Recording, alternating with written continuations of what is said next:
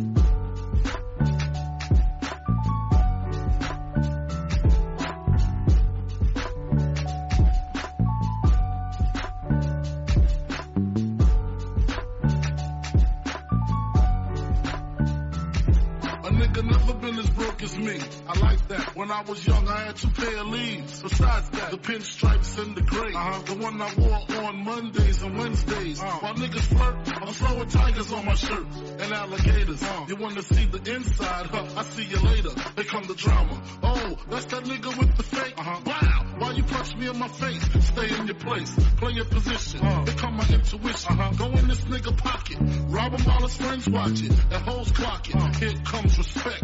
His crew's your crew, or they might be next. Look at they man eye. Big man, they never try, so we roll with them. Uh, stole with them. I mean loyalty. Niggas bought me milks at lunch. The milks with chocolate. The cookies, butter crunch. 80 yards.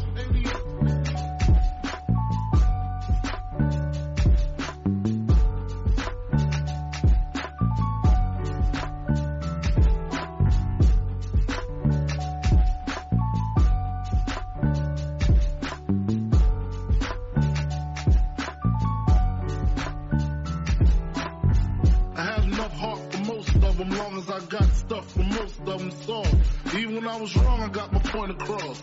They depicted me the boss. Of course, my orange box cutter make the world go round. Plus I'm fucking bitches at my homegirls now. Start stacking, dabbled in crack, gun packing. Nickname Medina made the scenes, took my Ninas. From gym class to English, pass off for global. The only nigga with a mobile. Can't you see like total? Getting larger and wasting taste. Ain't no telling where this felon is heading. Just in case, keep a shell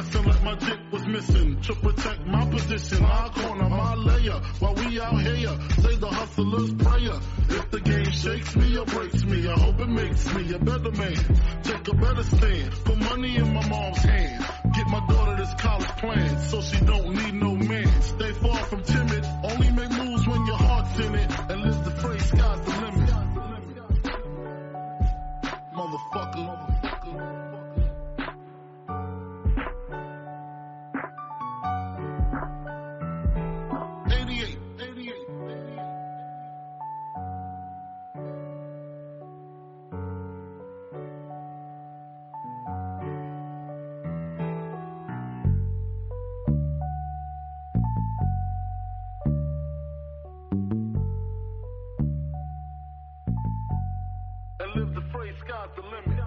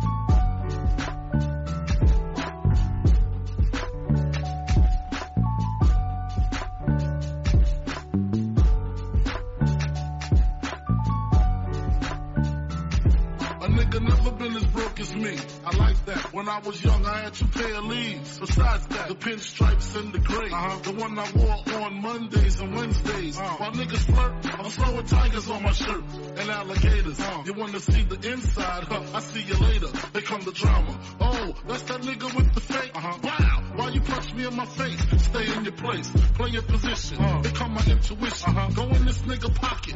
Rob him while his friends watch it. And hoes clock it. Uh-huh. Here comes respect.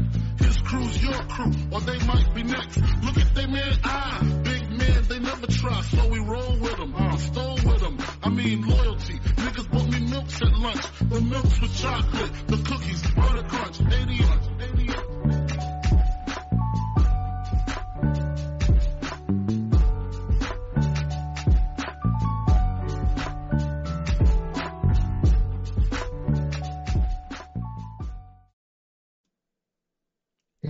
Damn. Yeah, dude. Goddamn is right. Goddamn is right, bro. Um. Well, well, ladies and gentlemen, what is going on, everybody? Man, we got uh, quite a bit to talk about here today, man. We got quite a bit to talk about. A lot of interesting stuff to talk about here today. So, on Monday, we gave you guys the whole rundown of the Cody Rhodes situation, the Cody Rhodes getting absolutely plowed out of his WrestleMania spot, that whole situation, um, uh, stuff with The Rock, stuff with The Rock coming in, taking his spot, um, and we said there was a lot more to the news that uh, we had to share with you guys today about that situation, about the whole Rock situation, and about uh, kind of, I guess, the rumors. Uh, there's one rumor in here. Um, there's one rumor in here, uh, really about unifying the championships. Um, that we have to go over with you guys, and the rest of the stuff, man, is just a bunch of uh, interesting news uh, in regarding to the WrestleMania spot and the, uh, I guess, idea or the thought process behind The Rock thinking that he should have that WrestleMania spot. Now, there was a press conference yesterday, man. I see everybody's talking about it. That's the that's the hot thing around the world of professional wrestling today. The WrestleMania kickoff press conference that we seen yesterday. Um, what did you think of the press conference, bro? I thought it was great, man. It was insane. Um, you know, the first half of the time, I mean, alright, I didn't really care about, yeah, I cared about it, but like, wasn't, you know, we were all there for one reason. One main reason. When they got to, bro, that shit was insane. That shit felt like a pay-per-view level thing. And it was literally just a little press conference. Yeah, man. Yeah, for sure. It was, uh, it was, it was very, it was very good. It was very good. Absolutely. When Triple H said that they were going to, uh, light the world on fire, he was not fucking around. Um, he was being for real. Uh, and that's what they did, man. Yeah, like Sir K said, man, uh, they had, that had, uh, pay-per-view level of buzz around it. And it was a free entry for people in the arena. Um, and it was just, a really cool event, man. It was a really cool event, and it was a very cool thing uh, for WWE to do. Um, we we brought the news to you guys a couple weeks ago. We brought the news to you guys a couple weeks ago that uh, the um, WWE was going to be moving towards uh, like a sports presentation, and if that's the kind of shit that they're gonna do, dude, that that was like that was awesome. That was awesome, man. A WWE uh, just standalone press conference that you know for the local people was a free entry. Um, that's really fucking cool, man. That's really cool. That was really cool of them to do. Um, and you know create buzz around WrestleMania and stuff like that. And I would like to see them implement that idea more. Um, I would like to see them implement that idea more so for maybe something like the WWE draft or something like that. Um, like a press conference of some sorts for, you know, for, uh, yeah, for the draft to, you know, let us know where the superstars are going and, and stuff like that. I would like to, I would like to see something like that, man. I would. So, yeah, that's, um, Uh, but other than that, dude, man, I thought they did a great job. We're obviously we're gonna talk about it more as we go over all this news. Um, we're gonna, you know, like I said, we're gonna go over the news first, post or uh, sorry, pre press conference. So the news about like we got news on, like I said, the thought process, uh, why The Rock might be coming back, unifying the titles, which obviously a lot of that hopefully is off the table at this point. Um, but the unification story is just a rumor anyway. Um, doesn't really look like there's much. Uh, going for that, and thank God, uh, because we'll get into how stupid that would be. Uh, but um, The Rock bringing in his boy Brian Gewirtz. Um, so and, and then my my favorite story out of this whole thing, uh, The Rock lobbying to beat Roman Reigns if he were to, you know, get the main event of WrestleMania. Which the reason we're still going to talk about that, we haven't seen SmackDown tonight. Triple H is going to be on SmackDown. He very well could make this a triple threat, and we'll still have that threat of The Rock possibly fucking walking into WrestleMania and walking out with the WWE Championship, which again I think is I I think is absolutely fucking ludicrous, but you know we'll talk about it, man. But anyways, uh, I guess we can go ahead and get into the intro, man. So what is going on, everybody? We're back with yet again another edition of the Notorious Heels podcast, another edition of the news, and with all this stuff going on, believe it or not, this is episode 200 of the Notorious Heels podcast, man. So.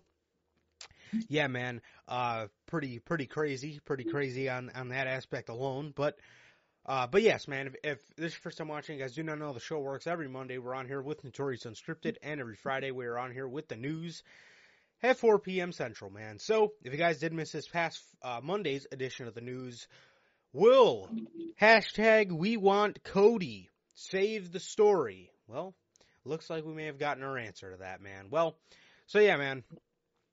Uh, if you guys did miss episode 181 of Unscripted, you guys can now watch that on all platforms. That is Anchor, Spotify, Google Podcasts, Apple Podcasts, and if you want to see it first, join us right here live on YouTube every Monday after Monday Night Raw, man. Also, if you guys haven't got a chance to get your hands on some of the official Notorious Heels podcast merchandise, you guys can now find this live on the merch shop.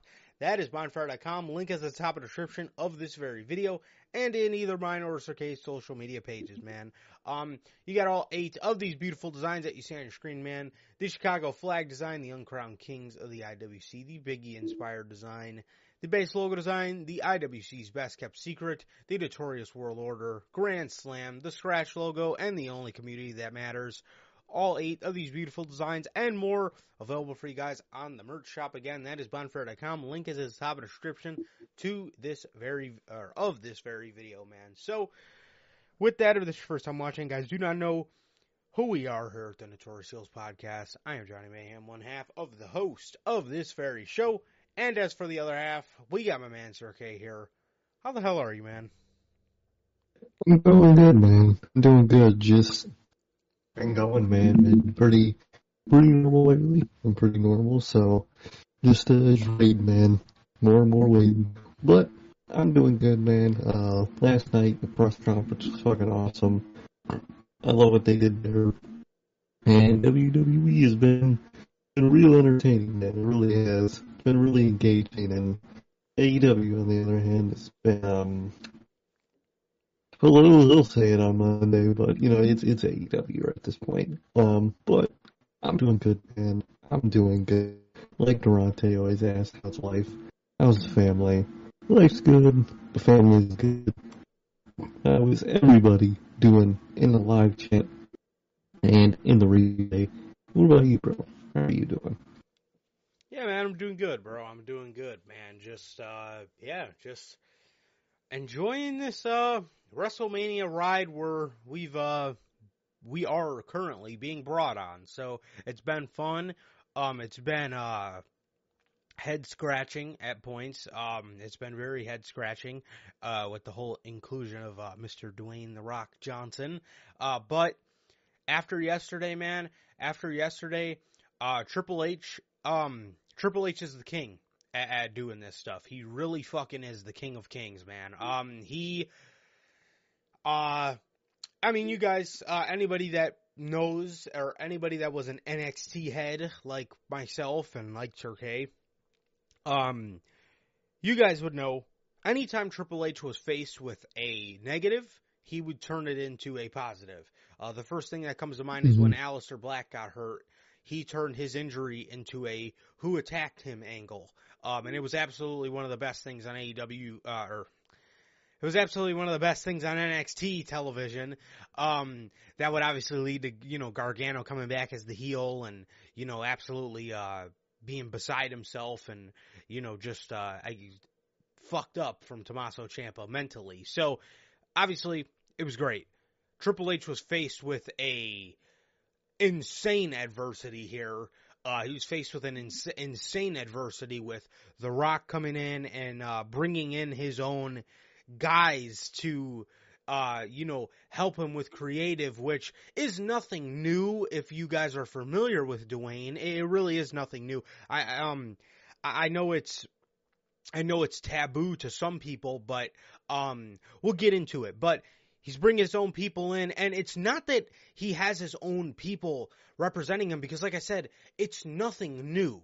It really, it really isn't, and, I'll explain why it's nothing new when we go over that story. But it's the the the in the fashion he's bringing them in with, and again, we'll get to that. But um, he was faced with, uh, like I said, overwhelming adversity here, and he held this press conference. Uh, this motherfucker was walking in the building saying they're gonna light the world on fire. So he knew that he had something on the stove, pretty much. Um, and, and they absolutely fucking cooked it up, um, in the press conference. Now, there was a little bit of things that were kind of weird about it. Uh, I see JT talking about Seth Rollins. Um, that was obviously uh, one of the negatives of it. Seth Rollins absolutely Mhm. looks stupid in that regard. Um, uh, but anyways, before I keep going, um, thank you guys for being here as always, man. Thank you guys for being here as always. Uh, Logan, JT, Bell, Duran. Thank you guys for all being here, and thank you guys, uh, of course. And how the hell are you guys doing? And I'm doing good myself. And as Durante always asks, again, I'm good. Family's good. And what about you, Durante? So, um, uh, yeah. So Seth, I personally, dude, I would have liked if Seth, if Cody at least looked at the fucking guy, looked at him, and said like, Seth, you're doing a great job. Um, and and I absolutely would love to fight you at WrestleMania. And I'm sorry Just a personal thing. but this is personal. This is about my family, and I'm sure we'll see each other down the line. But right now, I I need to get this. I need to get this for my for my family, man. There's no there's no better year to do this. Something like that. Something that at least gave gave Seth the validity of being legit enough to be there. It's almost a slap in the face after all he's done. I mean, seriously, man. After all he's fucking done, man, they they you know they introduced this championship, this beautiful, beautiful world heavyweight championship. It looks beautiful, and all it fucking needed was somebody to take it and and, and you know legitimize it, and that's what Rollins has done hmm and I don't. I, I I personally disagree with the the fashion that they. I I disagree with the, the fashion that they brought him out there in, in man. I mean, he did, you know, he did kind of, you know, get in, you know, Dwayne and, and, and Roman's face, and and you know, he did interject himself into the mix, which was nice, which was nice to see. But I mean, man, at the end of the day, again, I would have liked Cody to, you know, at least, uh, at least show him a, bit, a little bit of love, man, and, at least, you know, tell him, like, you know, something along the lines of, like, dude, I absolutely would have taken this match, and I was really thinking about it, and I was really leaning towards it, but this is personal, man, and I'm sorry, but this is personal for me. Something like that, it man.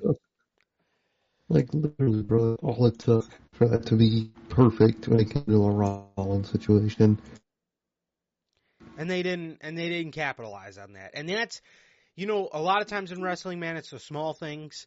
And that's one of the small things i really think they could have done with. I think they could have done with at least putting rollins over in that small regard. Um but it would have went a long way. Um, and then you know, uh, it, that's just me though. That's just me though. But you know, uh, again, I you know I think, um, you know, I, I really think it, I mean just putting him over a little bit would have went a long way, man. But I mean, having him just stand there and watch, you know, a fucking family tree presentation and then watch Cody, you know, just completely start cooking Roman Reigns in the rock and Rollins is just standing there with his championship like damn. Like it just doesn't you know, I, I think, you know, putting I think you know, again, I think putting him over I think putting him over in that regard, like I said, would have went a long way. I think it would have went a long way, man. I think it would have done wonders for just the the, the just the overall presentation of the championship. You know, uh, we say it all the time, dude, but um, perception is reality. How are people going to perceive Rollins just fucking standing there in the back? And it's like I, I do. I, Personally, man, I, I do think he should have been there because if he wasn't there, I think it would just just made it look overly obvious who Cody was gonna pick. But like at the end of the day, I think, yeah, Cody at least just giving him the nod and just you look, man, you done a great job, but this is something I need to do for me and my family personally. And hey, Rollins is a family man. He couldn't have came out on Monday and fucking said, you know, Cody, I really needed that match, but me, being a family man of my own, I respect your decision. exactly. It's it's it's simple. It's all it took. All it took.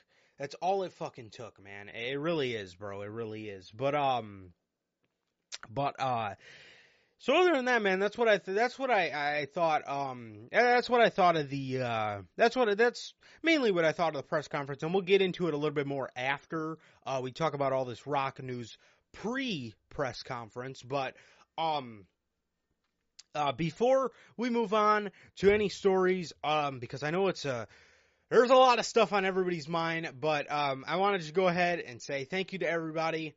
Thank you to everybody who's watched us from uh nothing until now, man. We're 200 weeks in. This is episode 200 of the uh, uh, of the Notorious Heels podcast. Uh, 200 200 weeks ago, um, me and Sir K.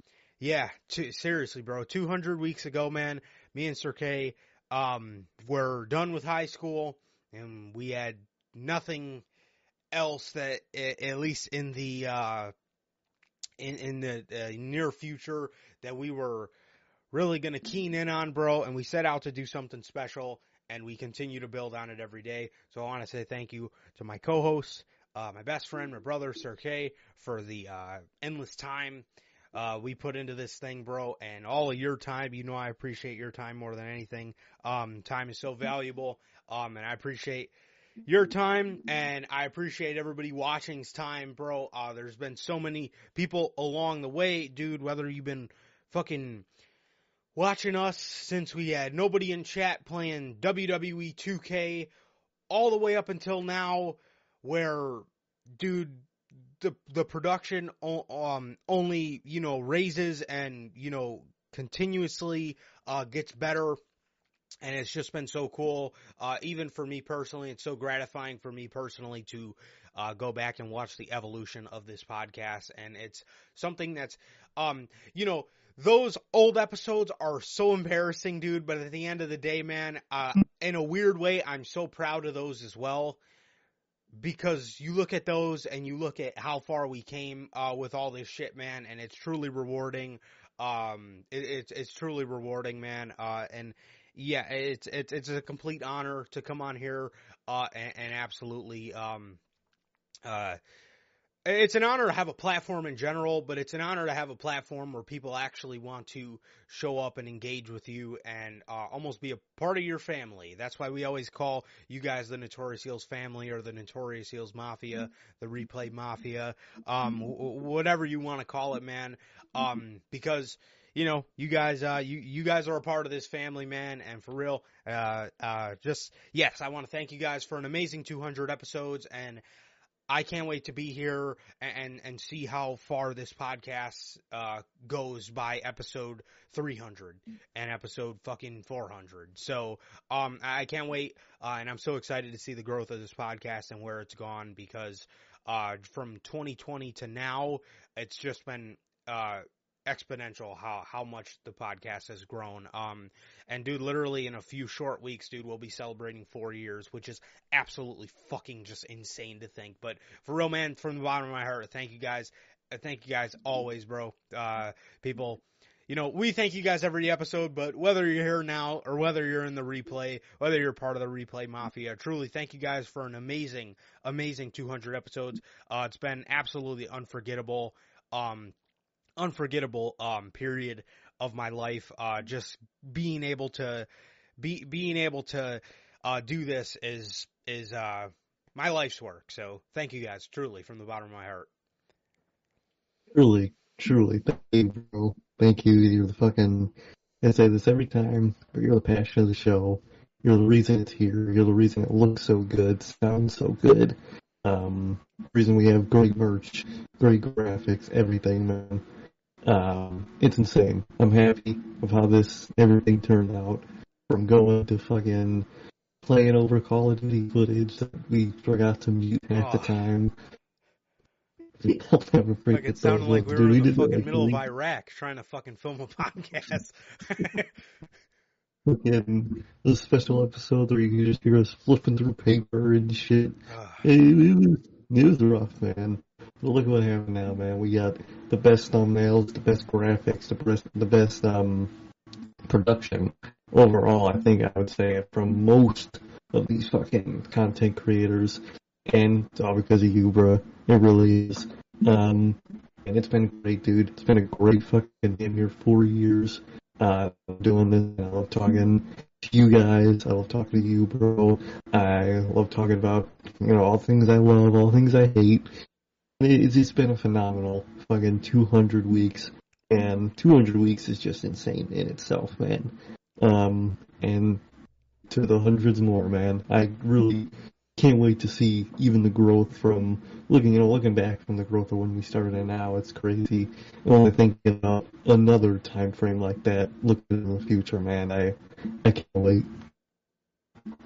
Yeah, it's it's so it's so crazy to think, dude. 200 episodes. I remember coming down here for the first time and just being so nervous and you know, I uh I I, still do get nervous because I'm my own worst critic. Um but but but um dude, this is this has truly been a blast, dude. 200 episodes um and all 200 of them all 200 of them uh um have have just uh, absolutely been amazing and, and always a great time uh, and absolutely the highlight of my week. And it's it's uh, also it's also uh so so rewarding to uh see how far um we came uh in terms of uh carrying ourselves. And, and I guess just people uh just it, just pe- just being people in general and and, and you know just seeing uh, our evolution within these 200 episodes uh, in these 200 weeks and uh, how far how far uh, we've came since then and how much we've evolved as uh, uh, in terms of um, producing these episodes and and our uh, just everything about us. Um, what what- what I'm getting at is uh, when oh, dude when we first started this thing, bro, we were so choppy. We were so fucking choppy Oh, Um. We it- we were so bad at this. We were so bad at this, dude. Um, even when people first started kind of watching us, you know, it was it was so so bad. It was so choppy, dude, and it was just like, uh, but you know, a lot of those people stuck around. A lot of those people are, you know, in this chat right now. Um, and here we are, dude. Uh, here we are, and, and we only get better. And it's truly something that's so rewarding, and uh, it's, it's really is so fulfilling. And I'm uh, so proud of it. Uh, seriously, man. So yes, so thank you guys for an amazing, amazing 200 episodes. Truly, man. Thank you, everybody that watches and that continue to watch us. Absolutely, dude. Absolutely. So, just to say a couple, a couple nice words about the podcast, man. Because before we absolutely go down this rabbit hole that is the uh, the Dwayne the Rock Johnson controversy. Uh, that is this WrestleMania season. So, right now we're going to start you guys off with the news. Um, we talked about, so Monday we talked about everything from a TV aspect and how everything looks from the TV aspect. We told you guys on Friday we were going to bring you guys the, um, just insane news that we got last Saturday. All this news was breaking Saturday morning after SmackDown. So, so yeah, man. Uh, okay. So, this was uh, the thought process, if you could say, behind The Rock wanting to interject himself into the WrestleMania plans. So, the Wrestling Observer reports The Rock pushed super hard for it. The card changed when CM Punk and Lesnar were out. All the dominoes fell. Dwayne already wanted it, but WWE felt they needed it now. Uh, they needed it as well.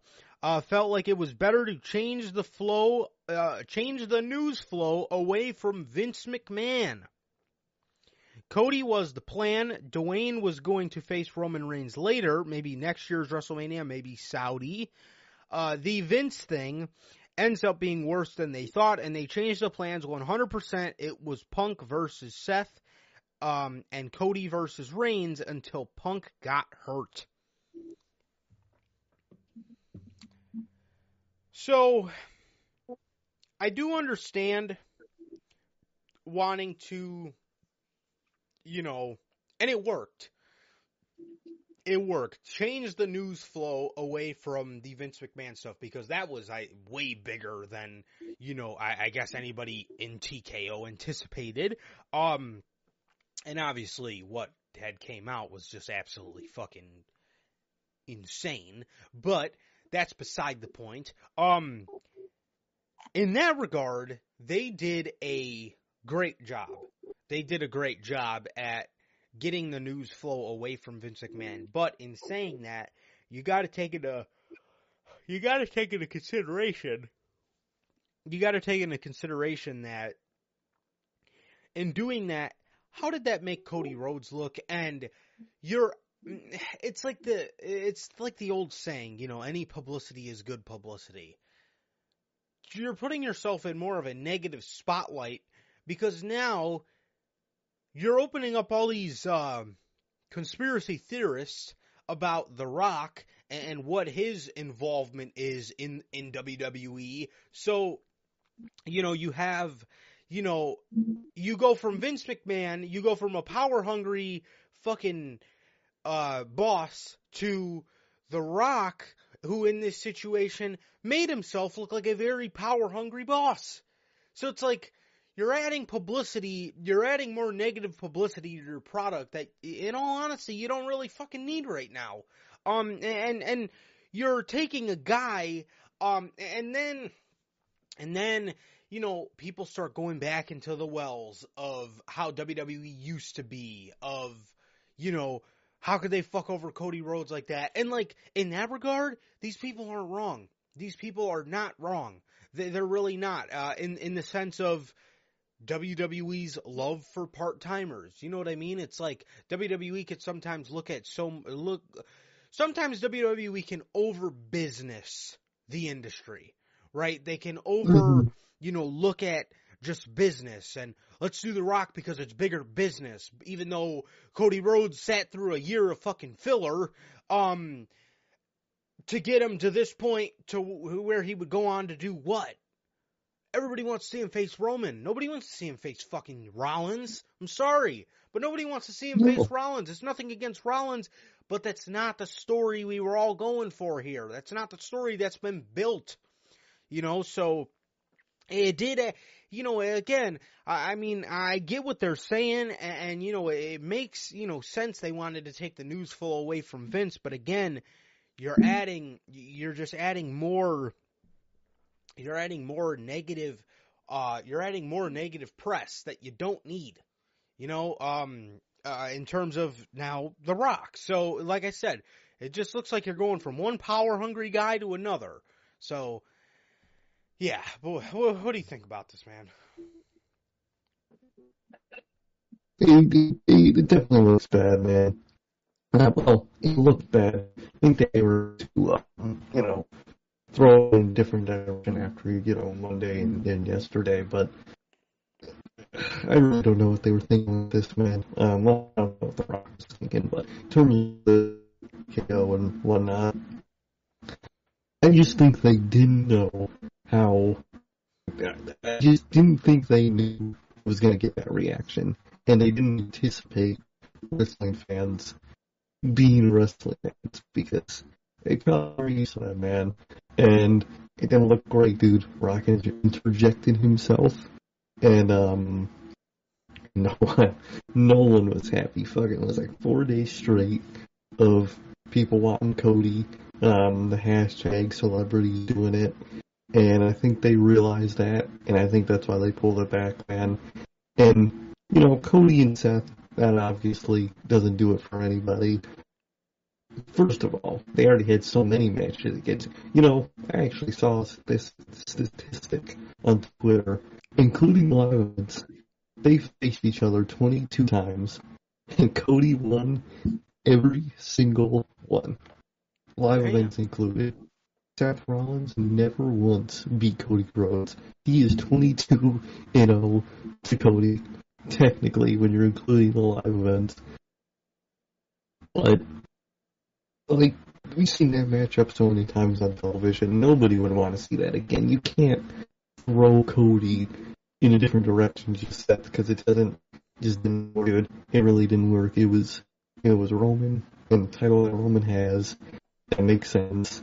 And they tried to pick from that, and that's really what bit them in the ass, man. Genuinely, if you know Cody would have won last year or something, or if Cody you know didn't get a spot last year, maybe it would have been wouldn't have been as bad. But they literally had the man lose last year just to try it again this year, just for them to have to be like, okay, you know what, they're actually not going to do this. So, you know, I, I just don't think they expected the reaction they got, and I think they, I think they realized it, and I think they're they're putting it back, which is good, man, which is real good. Absolutely, man. Absolutely. So, uh, PW Insider. Uh, so the the next uh, the next piece of news, uh, the next piece of news. Um, this is about the championship unification. Yeah. This one, this one's uh, interesting. Um, and I would like to believe this is off the table now. Um, PW Insider reports that there are people inside WWE talking about the possibility of Cody Rhodes winning uh, Rhodes versus Rollins at Mania 40, uh, and then challenge the winner of Rock and Roman at um, um, and then challenge the winner of Rock and Roman Reigns at WrestleMania. Uh, at WrestleMania, the winner of those two fights uh, would would go on to have a unification match for SummerSlam, so Cody can finish his story.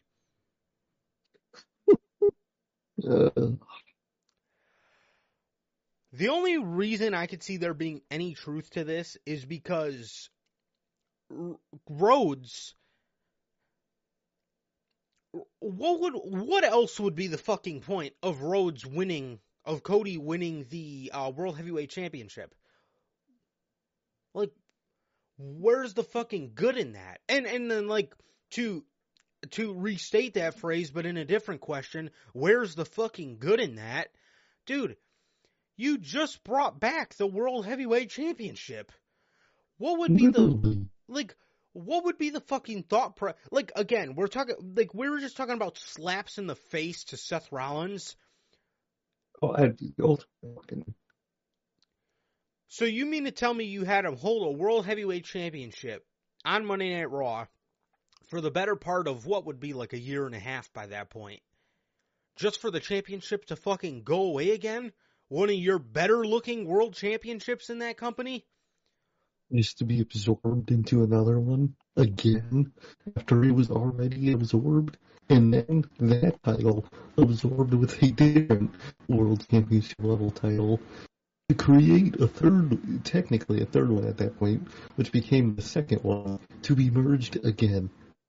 Like, what? That makes no sense. And and you know, I, I hear a lot of people. I hear a lot of people saying, you know, well, Triple H has never been a guy for two world championships. Too fucking bad. Where the fuck is?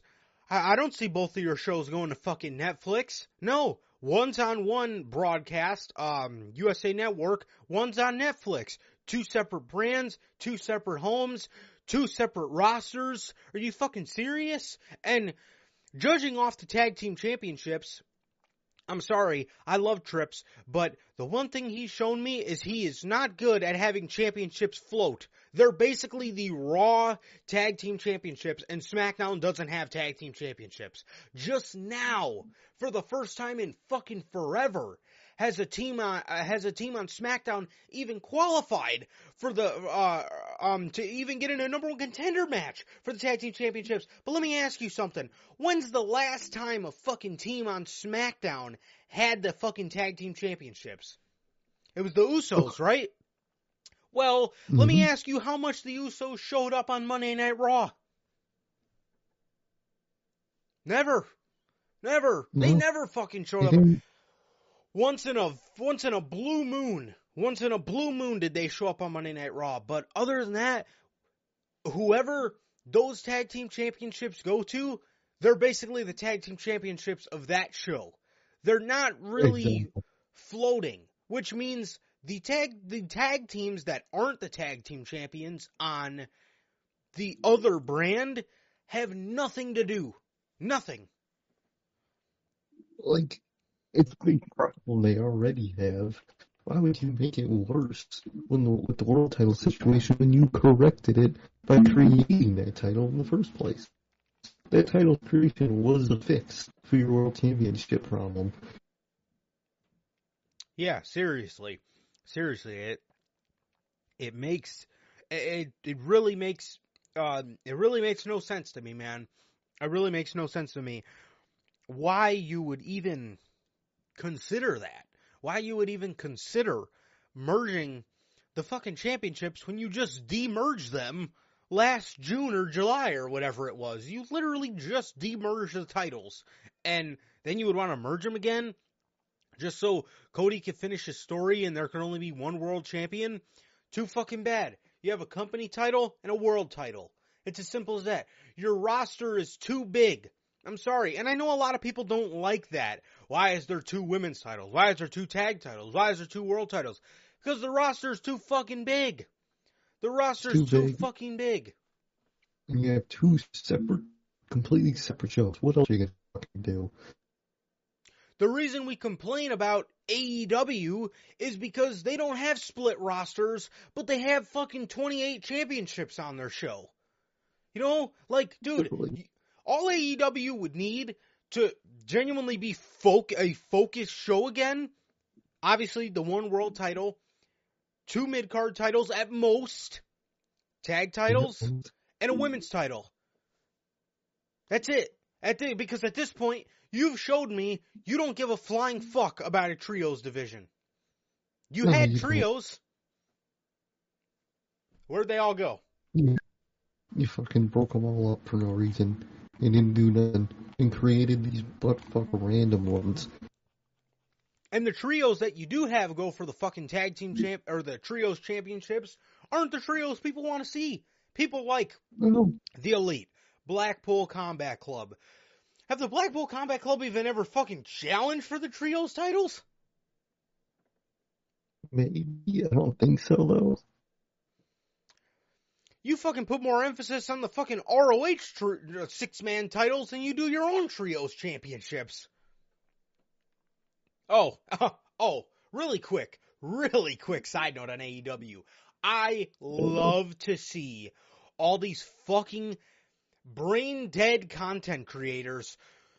This isn't the way to go about the rankings. Who the fuck said that before they even brought them back? Who? He, he said that can never be back rankings. And they fucking brought him back, and guess what? It sucks. Bro, they They did the same thing they did last time. They lumped all the men's titles into one bracket and fucking dude, did you even look at the lists? Bro, did you see the lists on those trios? Uh, or on, on those on those people in the rankings? No, I didn't. I didn't even peek the rankings. Bro, I, I can't I can't I can't completely remember um the the thing as a whole, but I remember I swear to God, one of the trios title one of the contenders in the trios bracket were I, I swear to God, I'll never forget this. Till the end of my time, I'll never forget this. I swear to God, one of the trios were in contention for the trio for the World Trios Championships are the Hardys and Mark Briscoe. When the fuck? When the fuck did the Hardy Boys and Mark Briscoe team up? The fuck do you even look at the rankings? They're on their website. Um, There's a rankings tab. let me see. What's wrong with this company? I know they were posting them on Twitter. Well, of course. Yeah, Fucking Something- Tony Khan lives on that fucking app. Uh, something to uh put that in your own website. Yeah, no kidding. Um, did he not post them this week? Maybe they're fucking gone already, and then we can all be uh, we can all be shot out of our fucking misery. Okay, I don't even think they posted them this week. AEW has been around for what, four, maybe five years at this point. They have over 90,000 tweets.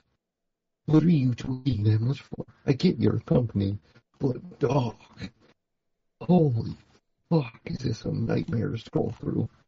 Yeah, they're. Uh, I'm gonna check Tony Khan's Twitter, but other than that, I don't even think they posted the fucking rankings this week. Yeah, nothing. Nothing. Nothing for their ranking. If you're gonna if you're gonna implement a fucking ranking system, at least fucking update. Like golly. Find a way for people to look at the rankings. Oh Bro. Oh my god. those rankings were absolutely some of the fucking worst set of brackets I've ever seen in my entire life. And dude, I love seeing all the videos. This isn't what the the ranking should have been. Dude, we said that. You know, man, Is it in? No, it's not roster. Is it in community? No. hmm, here, let me look. Let me let me try to search their website. AllEliteWrestling.com. There we go. Okay. It was like, we put in the roster tab, no rankings button. AEW.com. AEW.com. Hmm. Oh, oh, that's just the fucking investors. I think we have different websites, though. The UK might have a different website. Yeah, because it's literally not on here for the American website. And if it is, it's you can't find it. Uh, let me see.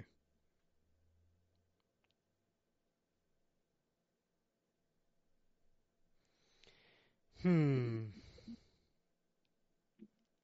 Is it under news? Oh. It is. It is on their website. They're just you just of Google it to get the link to the ratings page, rankings page. Lord. God, this company sucks. All Elite Oh. Wrestling rankings. Ah, here we are. Like, dude, what? August 31st. Wait, like, August 31st. Okay, 2022. so so on so on the American website, the latest rankings we have are from August 31st, 2022.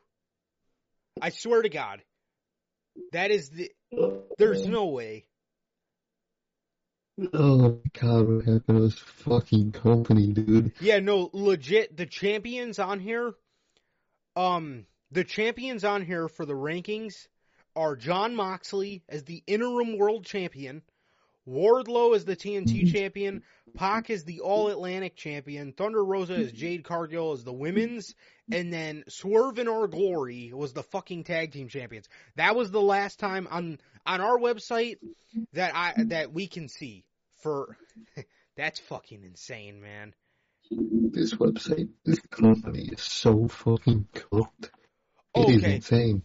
There is something on Google from AllEliteWrestling.com from the AEW rankings from January 31st, 2024, and I swear to you, it leads to a, a single PDF image of the rankings. No fucking way. If you look up AllEliteWrestling.com rankings on Google, the third link is going to say AEW rankings for January 31st, 2024, and it's a fucking PDF image of The rankings. What the fuck is this, bro?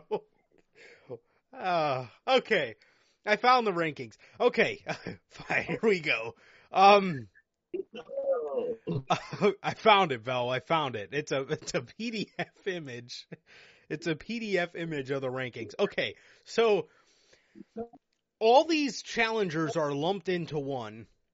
Um, oh, this is getting good. Here we go. Okay. So, the contenders for the men's championships are all lumped into one. It's Swer- Swerve at one, then Hangman, then Adam Copeland, Jon Moxley, and Roderick Strong. Why are they all lumped into one? Literally. What the fuck? Contenders. You can't do like one to three or one to five for the world title, and then like five to ten for the mid. Like what? absolutely no consideration. Uh, m- meanwhile, there's four men's singles champions. So then for the women, we go Deonna Purrazzo, Thunder Rosa, uh, Hikaru Shida, Skye Blue, and Mariah May. So with Thunder Rosa at number two, I'm assuming that means she's going after the TBS championship instead of what makes the most sense in going after the championship that she never fucking lost. Okay, so moving on to the tag team championships, mm-hmm. Sting and Darby Allin, which obviously now they're the champs. So number Yeah. two, which I guess this would make them number one now. John Silver and Alex Reynolds. Are you fucking serious? When the fuck have they been on television? When? That's why I hate the rankings, dude. They just do random nothing matches and adds to it. Okay, number three, Bryan Danielson and Claudio Castagnoli. Again, Where? when the fuck have they teamed up? On Collision? On Rampage?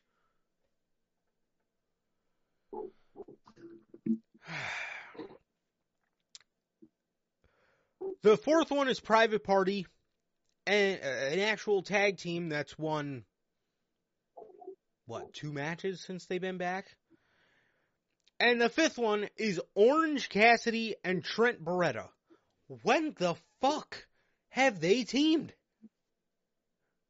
I don't know. I have no fucking clue. Okay, and the the the, The tri- the trios titles. Number one is Bullet Club Gold, the guys that they're in a faction with, apparently. Number Okay. two is my favorite one, the Hardys and Mark Briscoe. Are you fucking serious? Are you fucking serious, man? I mean, bro, you can't make this stuff up. You, the Hardy Boys and Mark Briscoe are number two on the rankings. Number three is Dark Order. Have they even had a match? I don't, not that I know of. And why are they just putting the factions for contenders? Like, doesn't it make more sense to put the members of the trio assembly that are winning the match. Because, like, let's say, you know, Dark Order, let's say, what if it's Alex Reynolds, Sor, and Uno? But for the match, they just put, like, fucking Stu in there. Like, He you was the put the Dark names of the. I thought he was in the right. I'm just using that as an example. Oh, no, I'm just using that as an example. Like, what if the title shot? Who do you pick from the? You would have to pick the names of the people that are actually winning the matches. So why not put them like for House of Black? I get because there's just three of them. But for any like same with Bullet Club Gold, which configuration of Bullet Gold are we talking about here? Right. Yeah, yeah, that makes sense. That makes sense. Um for sure. Especially especially because AEW's against so against the Freebird rule. You know, No, pal, ain't no way. Oh yeah, this company's cooked. That's why I fucking the fucking They're Jericho counting- cruise. Are you serious? you fucking serious? Oh my god. Hold on. The tag matches, Oh if you look God. on TK's favorite website, they're counting the Jericho cruise. You gotta, bro. Oh, And this is why. This is why I laugh when I see these videos. This isn't what these rankings were supposed to be. Yes, we said that. What do you expect from AEW at this point? What do you expect? I expected them to fuck this up royally. And they did. They did, bro. Come on, man. Go see this shit. How the fuck do you find rankings on this fucking fuck ass website? And while you do that, number four is FTR and Daniel Garcia. Come on, bro. And number five is House of Black. Dude.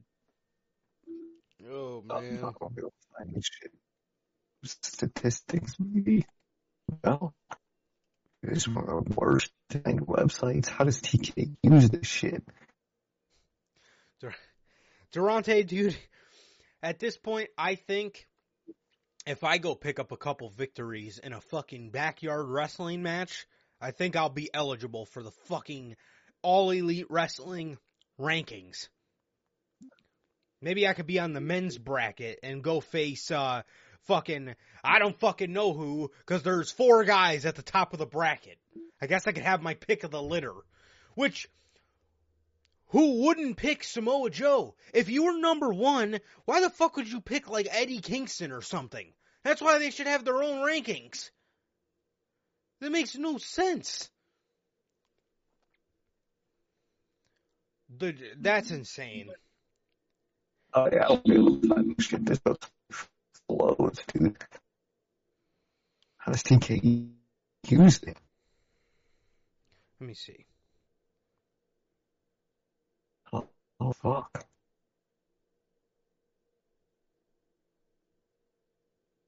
Dragon Ball Q going on fucking cage and seem like they're top wrestlers at the moment. Because it's just a bunch of fucking nobodies. Bro, who, their number one popular active wrestler is Mayu. I don't know how to say that last name. She's a random chicken stardom. Dude, what?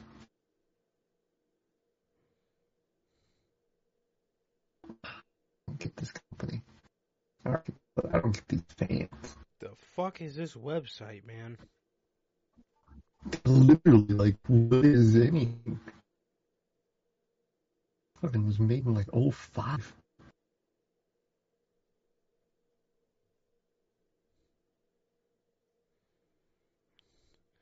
Matches. Here we go. Um, or maybe, wait, promotions. Here we go. Their Overview. Superstar of the week is the Hijo del Dr. Wagner Jr. What?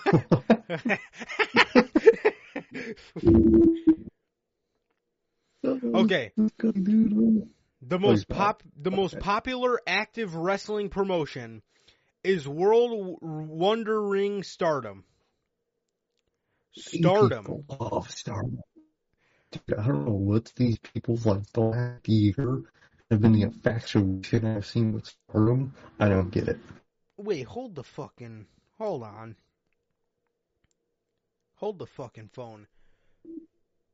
You.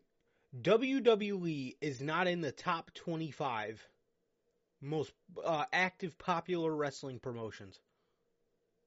This is um, get, if you look on the right where it says votes, New Japan, which is number two, has way more votes than. This.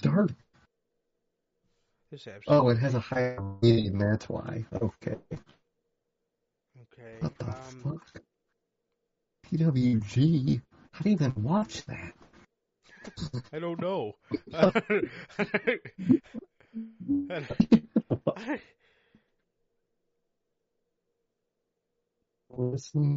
Ratings and system rules. This is so fucking stupid. Tony Khan would fucking navigate an app like this. Here we go. Um, Oh, he would. Win loss records. Here we go. I think I'm getting somewhere. There it goes.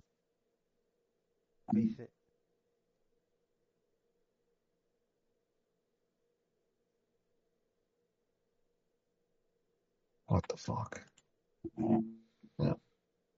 Yeah. dollars. What are the, what are these promotions? One fall wrestling? What is going on? fuck? Fucking Jesus, man. oh, God. Number 63.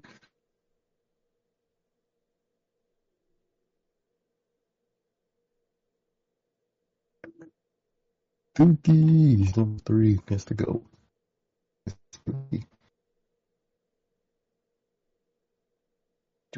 32 years old.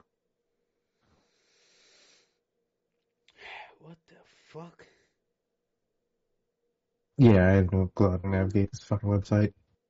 Yeah, I'm gonna be hundred percent honest, man. I think I'm about to throw the towel in because this is absolutely Oh, confusing thing I've ever seen.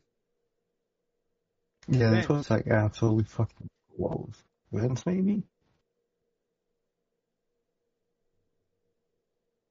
Match statistics? Nope. What?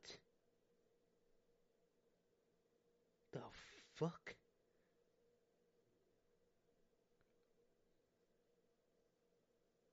This absolutely makes no sense. I'm throwing the towel in this shit. Dude, I, s- Hello? I swear. I am not that I'm not this bad at navigating websites, but this shit, I don't know what the fuck I'm looking at. CageMatch.net, Oh ladies and gentlemen. Oh no. Did you find it? No, I just found random database stuff, and their number one theme, right, is DIY theme song. Wait, what? Yeah, Wait, and dude, literally after that, there's not a single WWE one for I think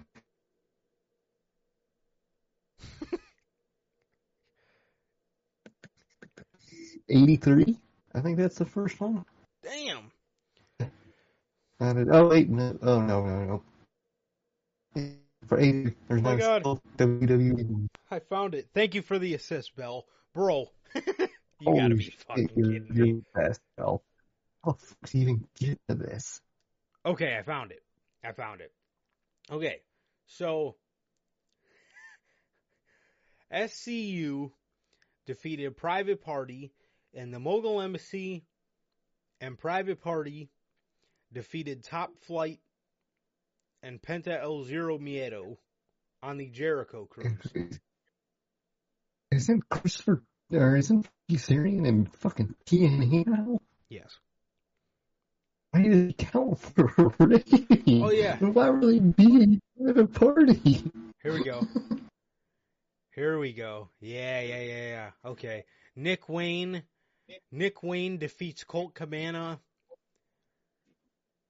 Giselle Shaw defeats Steph Delander. Mogul Embassy defeats Top Flight. Jer- Mm. Mi- Michael Oku defeats Matt Cardona.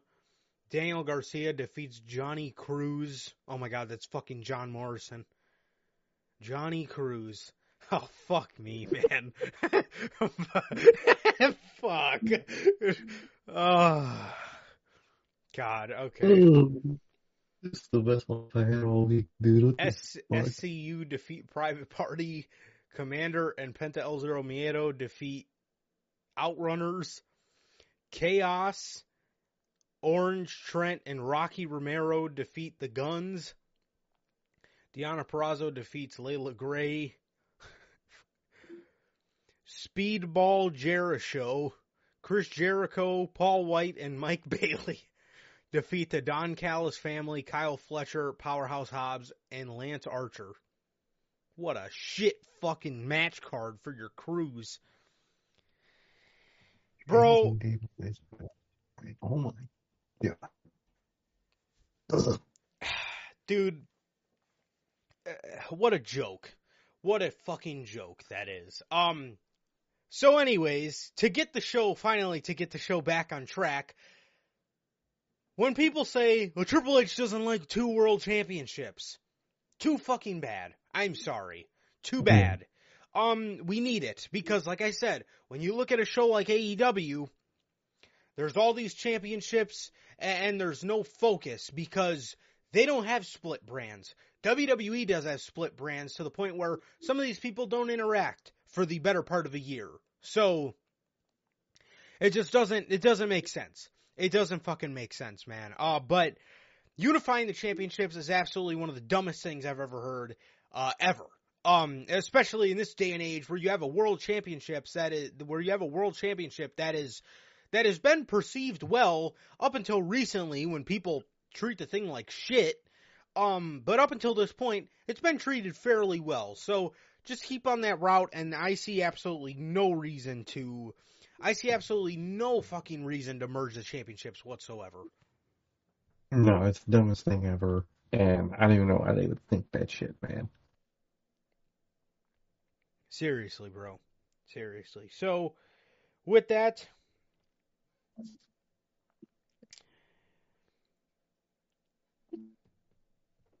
with that, man, there is.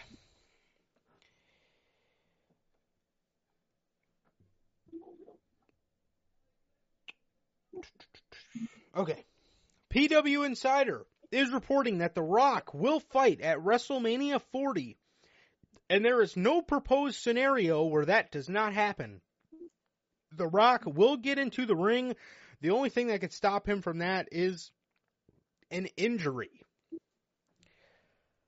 Don't tempt me. Man. Uh yeah, so this goes along with uh this goes along with um The Rock's uh TKO board contract where uh the rumors going around is that in his contract uh which uh involves uh 30 million dollars, a 30 million dollar payday, it also includes him stepping back into a WWE ring. Um so yeah, we all know we all know he's obviously going to take that bag. He's going to chase the 30 mil and uh yeah, he's absolutely going to get into the ring. It's just a matter of how we get him there. It's just a matter of how we get him there, and hopefully, hopefully it's something that everybody, uh, hopefully it's something that everybody can enjoy. Because yeah, I don't know. Um, but yeah, man.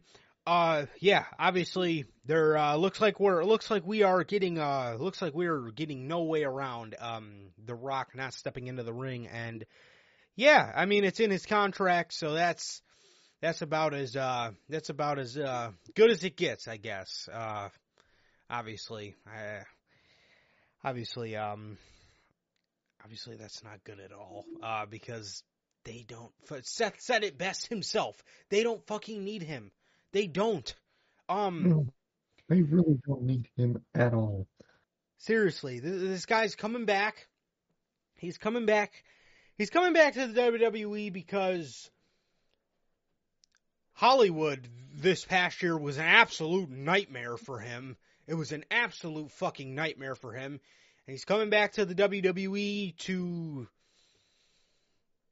fuck it up. I don't know what he thinks he's doing in his mind, but in the grand scheme of things, he's fucking everything up royally. Exactly. He had no reason, you know, television wise to insert himself. But he is, and that's a guarantee at this point. Let's just hope it's that, um, I think we all know it's not in a one on one with Roman Reigns anymore. And that's all I care about. As long as Cody's in there somewhere, I'll live with it. Right. Right. So, it gets better.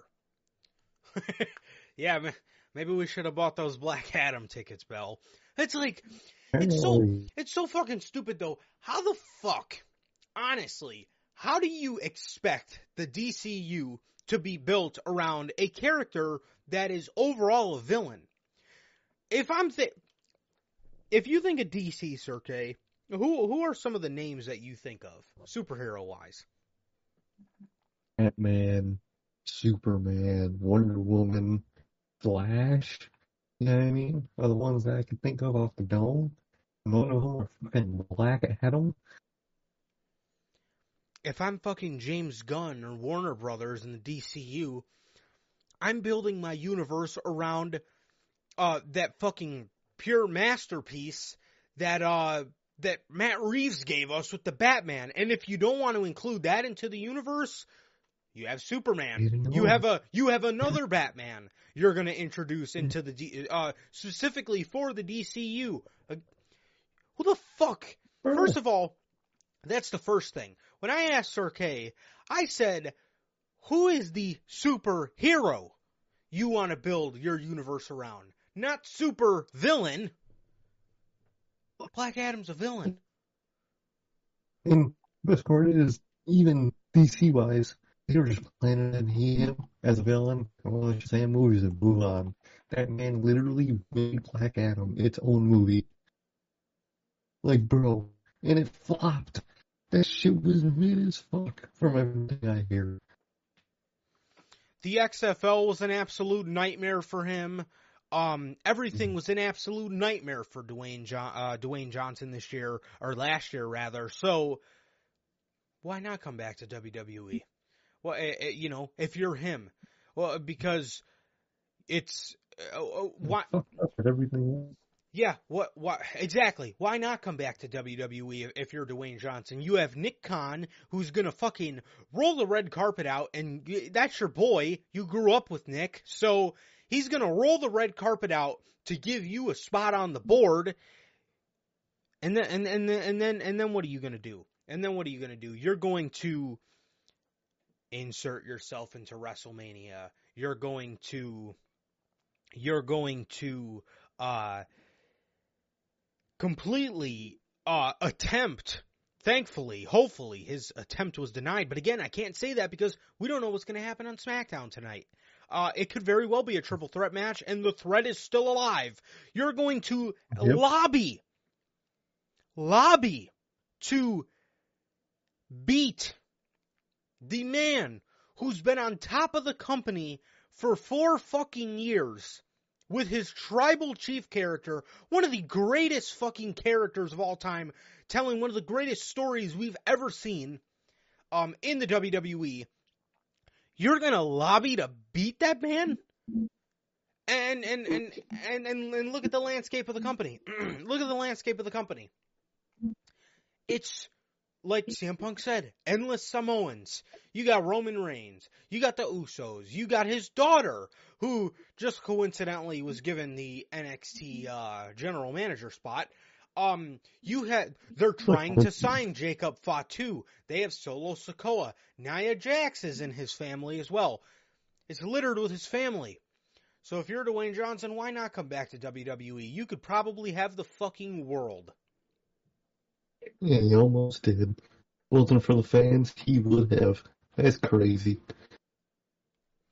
It really is. It really fucking is, man. It really is, man. So, so, speaking of his creative writing situation, So, ex WWE writer Brian Gewirtz is involved with The Rock's creative direction. Yeah, uh, seriously. Um, you know, people, I understand people are outraged over this situation, but I mean, dude, yeah, I, I, I completely agree with you, Bell. But one thing you got to understand about these wrestling fans, these people barely make it off the fucking couch every week, so every day, Thing. rather. These Like people, internet death threats, what are you saying? like bro, internet death threats are like, come on, bro. These, these fat fuckers aren't gonna do nothing to you. Seriously, it is fucked up, and people should obviously not never send those. But Yeah. like, golly, yeah, good old, good old wrestling, good old wrestling fans. That's why I always say that, fucking wrestling fans, because bro, if you're threatening to kill somebody because Cody, you think Cody isn't gonna finish his story, you have way bigger problems. Seriously. Um, so Dwayne Johnson has been appointed to the board of directors by TKO uh, Group Holdings. In light of this decision, it appears a former WWE writer will be heavily involved with The Rock's creative direction as well. The Rock versus Roman Reigns was initially planned for WrestleMania 39, but due to the Great One's hectic schedule, he couldn't be physically prepared for the bout. The match is now more or less confirmed for this year's WrestleMania, and fans have yet to truly accept the fact. The Rock confronted Roman Reigns on SmackDown after Cody Rhodes confirmed he won't face WrestleMania. Uh, he won't. He won't face Reigns at WrestleMania 40. Um, we have reported uh, The Rock wanted to save WrestleMania 40 with this move, according to PW Insider. Brian Gewirtz, the former senior vice president of development at Dwayne the Rock Johnson's Seven Bucks Productions, will be involved.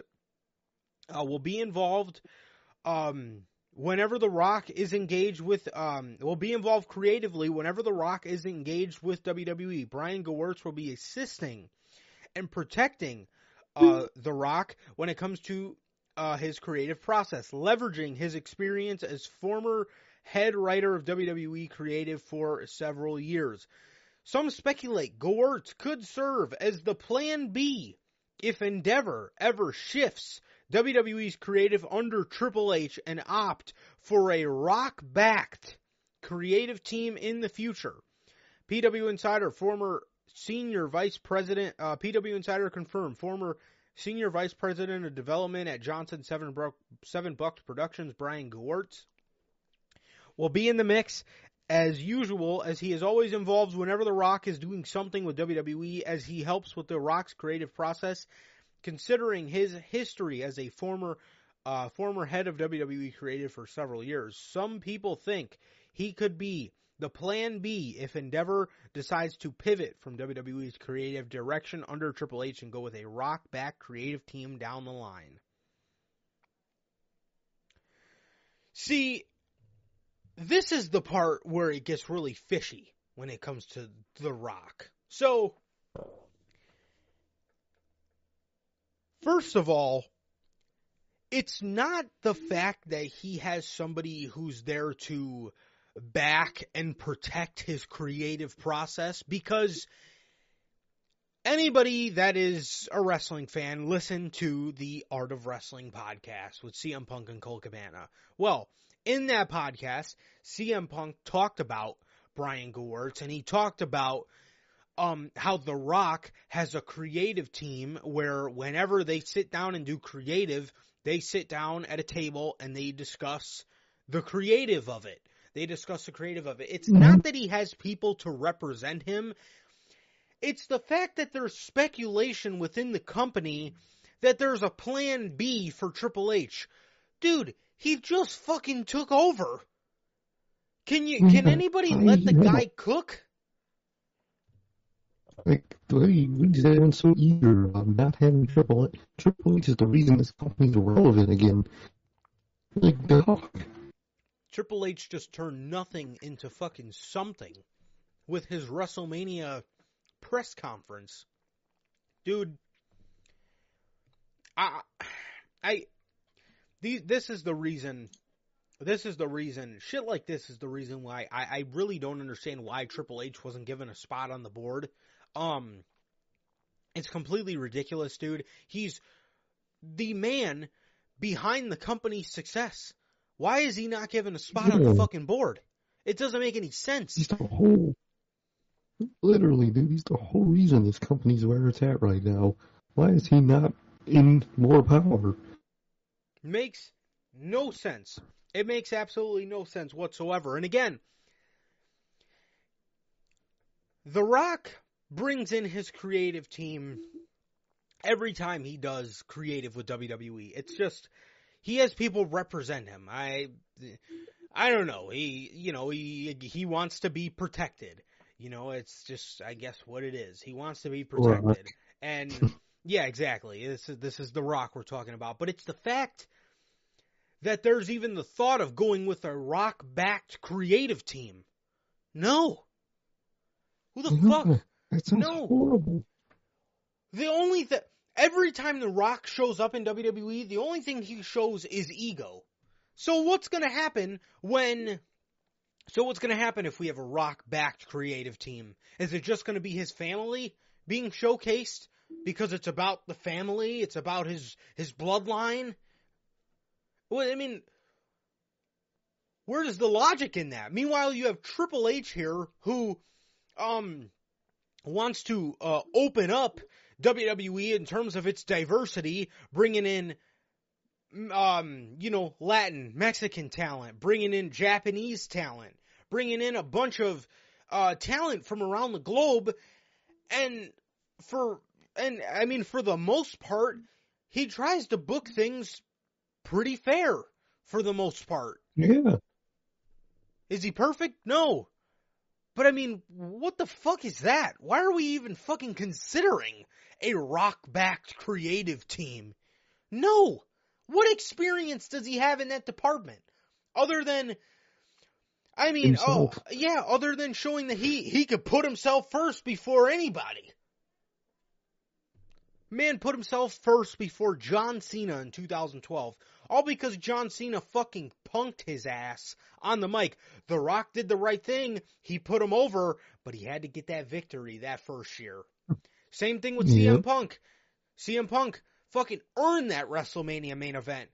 Fucking held the WWE Championship for well over a year, 434 days, right? We all know the reign. He held it way longer than that, and he held it way longer than than uh than a year. Like I said, 343 days. Absolutely deserved to main event WrestleMania in New York. Rock fucking had to fucking uh, step, Step right right over, yes, step right over his fucking cold dead body three months before the fucking show took place. And then he beat him again in Elimination Chamber. Never to put him over. Ever. And you want Makes a rock backed creative team? Sounds like a horrible goddamn idea. I don't know why they would even think of going with a Rock creative team, and I hope they never fucking do. And why you have backups for Triple H is insane in itself. Look at how upset people are about Scott D'Amore. You don't think people are going to be that upset about Triple H leaving? Literally, You don't. like, bro, Good. this is the whole reason half your roster back. Karrion Kross, AOP, uh, Bray Wyatt, CM Punk. C uh, again, I want to reiterate, CM Punk. Um, all these people, Sorry, All these-. Yeah. All these people. all these people came back. You think they would have came back under Vince McMahon? No. WWE was shunned to talent under Vince McMahon because he's an egomaniac, and now we have another one. Sense. So, Ah, love it. love this next one. So, according to Sean Ross behind Fightful's paywall, talent mentioned that The Rock had not only advocated for working this match against Roman Reigns, but some believe he was pushing to win the match. Those that Fightful spoke to said that The Rock not only pushed to work the match against Roman Reigns, some thought he was pushing to win the match against Roman Reigns at WrestleMania 40. Ugh. This is the guy. This is the guy we would even consider as a plan B behind Triple H. Are you serious? coming in beating Roman after four fucking years for no reason, for the lamest shit ever. Are you fucking serious, man? The Rock. So first of all, I want you guys to understand, and this is why I'm not trusting. This is why I'm not trusting. I'm not trusting shit until I see Cody Rhodes holding up that championship because this man, if he, if this is what he's willing to do to his family, right? His fucking, his bloodline, what the fuck do you think he'd be willing to do to Cody Rhodes? Clearly, he was willing to kick him out of the fucking WrestleMania spot, and I, I love to see everybody saying, this is 100% of work. This is 100% of work. Meanwhile, last week after the, the thing at SmackDown, those are the same people saying, Rock and Roman's the plan. Cody, C- Cody and Roman's off the table. Now it's a work. Yeah, it's a fucking work now. Once they realized the online backlash that they were getting, now it's a work. I mean, are you people stupid? Yes, that's the Yeah. answer. But, I mean, what the fuck? Makes no sense, dude. But, but, but, but, but, but, bro, know, I, I swear, I swear on everything. I swear, Mhm. if The Rock, if, and see, everybody other than Cody Rhodes that they've considered to beat Roman Reigns is absolutely some of the dumbest shit I've ever heard in my entire fucking life. oh, dude, every time it's horrible. Brock, fucking Randy, fucking, like, dude, what? Who are these names? dude, they the only other guy that was considered to beat Roman Reigns, or not considered planned to beat Roman Reigns, was Brock Lesnar, and that was what like 400 days into his reign. So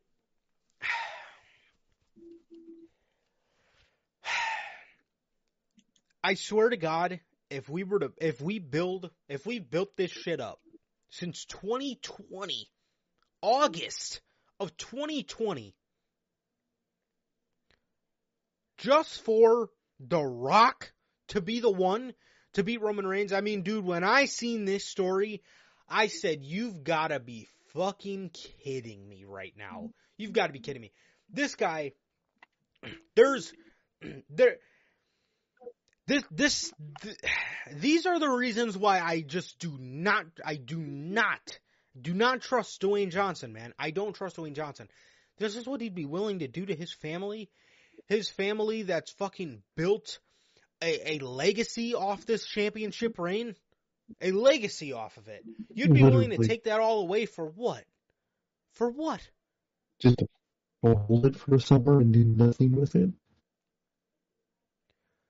Completely ridiculous, bro. Completely ridiculous. And I, again, this is absolutely one of the most absurd pieces of news we will ever read on this podcast, bro. There, there's, this, is this is exactly the reason, dude. Why I will never, never, ever, ever, ever, ever trust this guy because of shit like this. I mean, what the fuck is that, dude? You, you're lobbying to beat your cousin Roman Reigns for his WWE championship after four fucking years. If that's not some of the most selfish shit, I don't know what is. I really don't, man. I, I don't know how you could just come in and, from your family and think you're a family guy. That shit makes no damn sense. So this WrestleMania season is going to be telling. Again, we don't know what's going to happen. We don't know what's going to happen tonight on SmackDown. He very well could still be in the championship match. We don't know, but that we will have to uh, that we will have to wait and see. But um, yeah, in terms of in terms of the press conference, man, I really enjoyed the press conference. I really liked it. I liked The Rock showing a little bit of his heel side. That was the only way for them to pivot, if you ask me.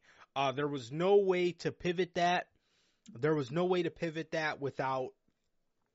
There was no way to pivot that without, um, you know, there was no way to pivot that with making him uh, this lovable rock character that comes out and just overstates his fucking gimmick and, and just acts like a complete robot the whole time he's there. Um, there, there was, five yeah, seriously, there was no way to, to, to move from that. But, um, other than, you know, having him lean into a bit of a heel side. And, uh, I'm going to be honest, what I think they're going to do, what I, uh, truly, man, what I think they're going to do is, I think they're going to, I have a feeling it's going to be a triple threat. My honest prediction, I think it's going to be a triple threat match. And I think the reason they made The Rock uh, show a little bit of his heel side is because he uh, and Roman Reigns uh, they're going to give off the they're going to give off the idea that they're stacking the odds against Cody Rhodes, similar to Bryan Danielson in 2014. They're stacking the odds against Cody Rhodes, and Cody Rhodes is gonna, you know, I hope beat both of them for the uh for uh you know to get the WWE title. But that's what it reeks of, man. For me, I think it's going to be I I think it's going to be um I think it's going to be a triple threat, and and I think they did that. They had The Rock play heel to stack the odds against uh against Cody Rhodes, in my opinion. I can see that. I so. Um, I can see them doing some type of tag match, maybe in like um Chamber or something. If Roman's willing to show up, I can see them maybe doing that at Chamber. But I really don't like the idea of you know the tag match the first night in or in Roman and um Cody next night. I don't want to pick a fucking night main event from anybody. Um, let it be fucking Seth and whatever he's doing, or hell, even fucking Iyo and Bayley. But um, I think we get the triple threat, man. I think that's what they're planning, and at that point, with Rock interjecting himself, I think that's the best outcome we can get out of this. Yeah. Yeah. Personally, like I said on Monday, you know, I, I wanted one of the two. I wanted Roman. I wanted Roman versus, uh, well, I I wanted Roman versus Cody, and the other option is Roman versus Rock. Um, I, I don't, I, don't think, you know, I, I don't think it's, it's, uh, I personally disagree with the triple threat, but that's where I predict they're going. Um, I would rather a one-on-one match. I would rather a one-on-one match. I, I don't want, you know, Cody and Roman versus, uh, you know, with with the Rock shoehorning himself in there. I want just a one-on-one match. And up until this point, cards can always change, but they did confirm Cody Rhodes versus Roman Reigns too for WrestleMania 40. So the Rock hasn't interjected himself just yet, but but that's that's where I think they're going. That's where I think they're going. I think that they, um, I, I think that they, yeah, I, I think they stacked the odds against Cody Rhodes, um, in the way that they did Bryan Danielson in 2014. I can see that, man. I can see that. Yeah, I think with if it wasn't for the interjection, obviously I would want the singles match. But with the interjection of Rock, the the triple threat's the, the best outcome we can get at this point. Definitely. Definitely, man. So, speaking of their press conference yesterday, Um. Oh yeah. Also, I do not like the idea of a some sort of tag match with The Rock the first night either. I that just sounds that sounds like we're just fucking throwing shit to the fucking dartboard at this point. So so intrusive to the WrestleMania card. It really does. Yeah. Oh yeah. That's that's that's the other thing. I hate when WWE does that. I hate when WWE has like the Royal Rumble winner put their shot on the line. I could see Cody doing it against Rock, um, but you know, obviously, in no way can Cody Rhodes lose that match. Exactly. So I also just want to let everybody know that this could have all been avoided if we would have just did Rock and Roman at Elimination Chamber in Perth. Just, just Oh, yeah. out there. uh, same feeling. Yeah, it would have been fine. Um, You know yeah, gotta gotta be at Mania. I also did hear too that he rejected a Saudi match, um, to do WrestleMania. Wild. Yeah, they, I guess they gave him the option of Mania or Saudi, and he chose Mania. Um, so during their press conference, Michael Cole said he had some breaking news, and he announced that WWE has partnered with X to announce a exclusive show called WWE Speed, which will feature five minute time matches and launch this spring. WWE had been testing out the concept uh, at shows back in December. I do remember hearing about this man, and it looks like they're going to be uploading five minute fast paced matches um, on X with uh, WWE Speed. Really about to pay their own dark as wild. It's not They a really bad are. idea. I mean, will I want it? No, more likely not, but good for the people that want to. You know, um, on that bell, on that, I'm going to be 100% honest. As much as I would love the triple threat, I honestly think Sami will be snubbed at this year's WrestleMania. Because if they do a chamber Yeah. for the World Heavyweight Championship, how do you get two winners out of that? You know? exactly. Exactly. I, this point, they might use versus Gunther. Yeah, I wouldn't. I, I wouldn't be. Uh, I wouldn't be opposed to that. And um, you can have Sami kind of interject himself with Jey. You know what I mean? Because Jey's going after Gunther now, so you can have Sami, you know, kind of come to his defense and help Jey out, and then that can spark a feud as Jey goes off to deal with Jimmy. Sami's left to deal with Gunther, maybe. Yeah. Um, so that's uh that's a that's something you could do, but unless yeah, I mean unless Sami wins the chamber and Drew interjects himself into the match, but I don't know, dude. We'll have to wait and see. This is this is definitely one of the most unpredictable Mania cards in a while. E- even though, dude, literally a month ago, us as fans had this shit mapped out. We had this show booked. Um. So yeah. Um.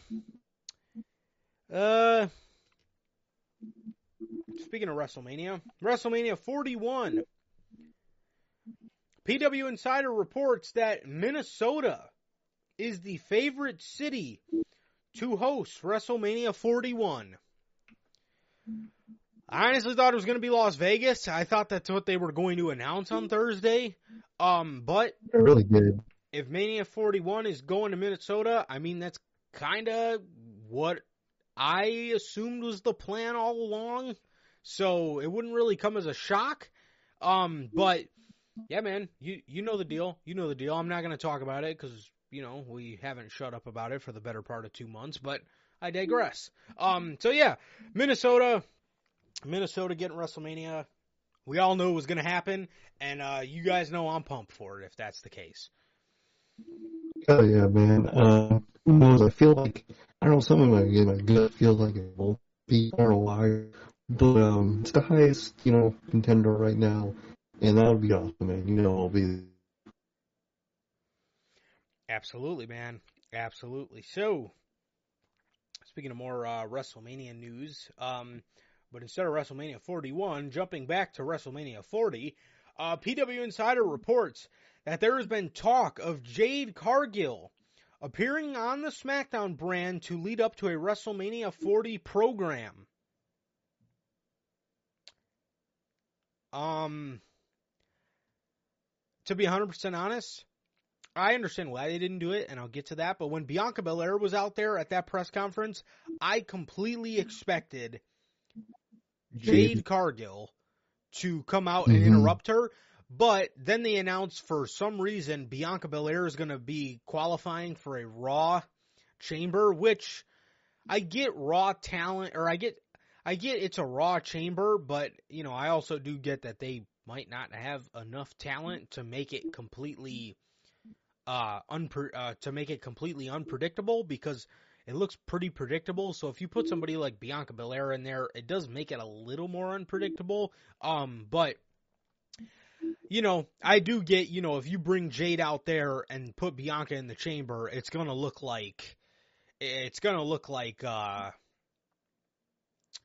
it's it's gonna look you know, it's gonna look like Bianca's just in there to be in there. You know, it's it's gonna completely give it away that she's not winning. Even though most people know that, you don't want to outright tell them that basically. But um I could see Jade showing up to cost Bianca Belair the chamber and um I, I think the WrestleMania 40 program is going to be with Bianca. That's why I think she's going to SmackDown. You know, obviously Bianca's over there, so I think it'll be with Bianca, and I'm pumped for it. Definitely, man. Definitely, I see it. I'm down for her, man. She looked Rumble, man. Let's see what she. Let's see what they fucking taught her, man. Definitely, man. Definitely. So that is the news on Jade Cargill and possibly having a match at WrestleMania, which it looks like she will. Um via the Rich Eisen show, um Seth Rollins has confirmed that he will be 100% ready to go for WrestleMania 40.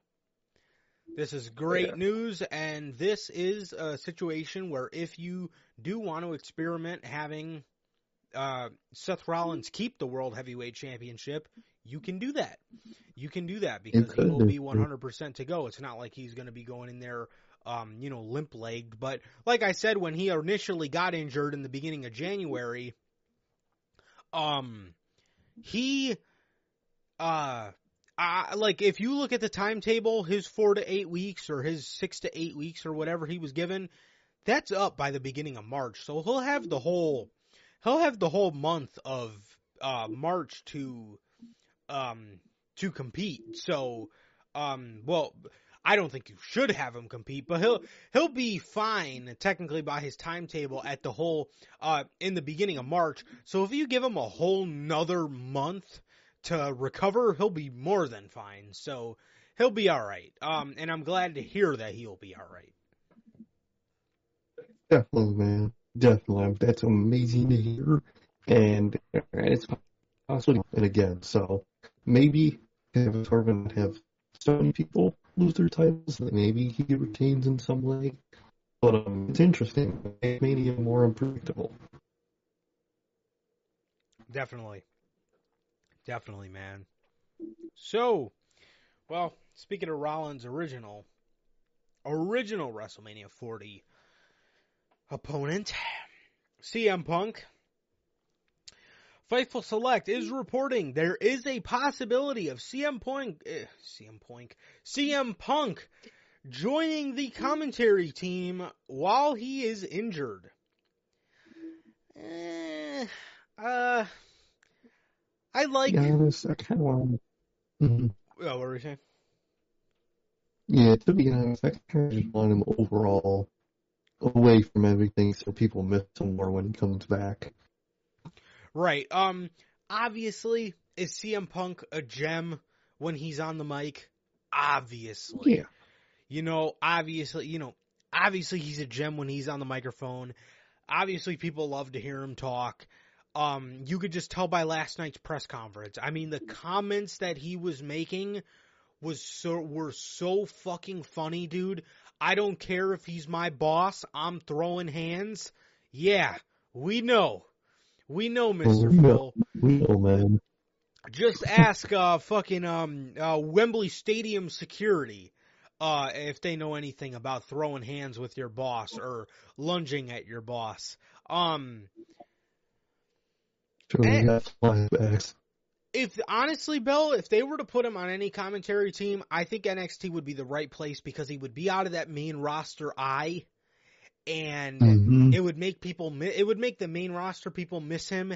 And like you were saying, he loves being down there because at NXT, people actually love to learn and take advice from him. So it's a good environment for him to be in. It really is. Uh, so so CM Punk. So so yeah, um, you know he is a gem on the microphone. He he is he is a gem on the microphone, man. But if you were to put him in NXT commentary, I think NXT, I, or if you were to put him on any commentary team, I think NXT would be the place to be. And and uh, but I personally I wouldn't put him on a Raw or a SmackDown, mainly because I like two man booths, and I think Booker's Booker is dealing with like medical stuff anyway at the moment. So, uh, you know, if the shoe fits, then put it on. So, yeah, Exactly, man. Um, I think I like the sound of that for NXT. Like I said, not really a fan of it on the main roster setting. Just I kind of want to miss him in a way. You know, if he's always around, okay. Kind of had Punk here the whole time. But I think if you put NXT commentary, it's a good, good break. Um, and I think it'll be awesome, man. I really think maybe I'd be down for like the Mania matches. I'd be okay with that. Him doing commentary for like one of those. But overall, if he does it, I think it should be an NXT.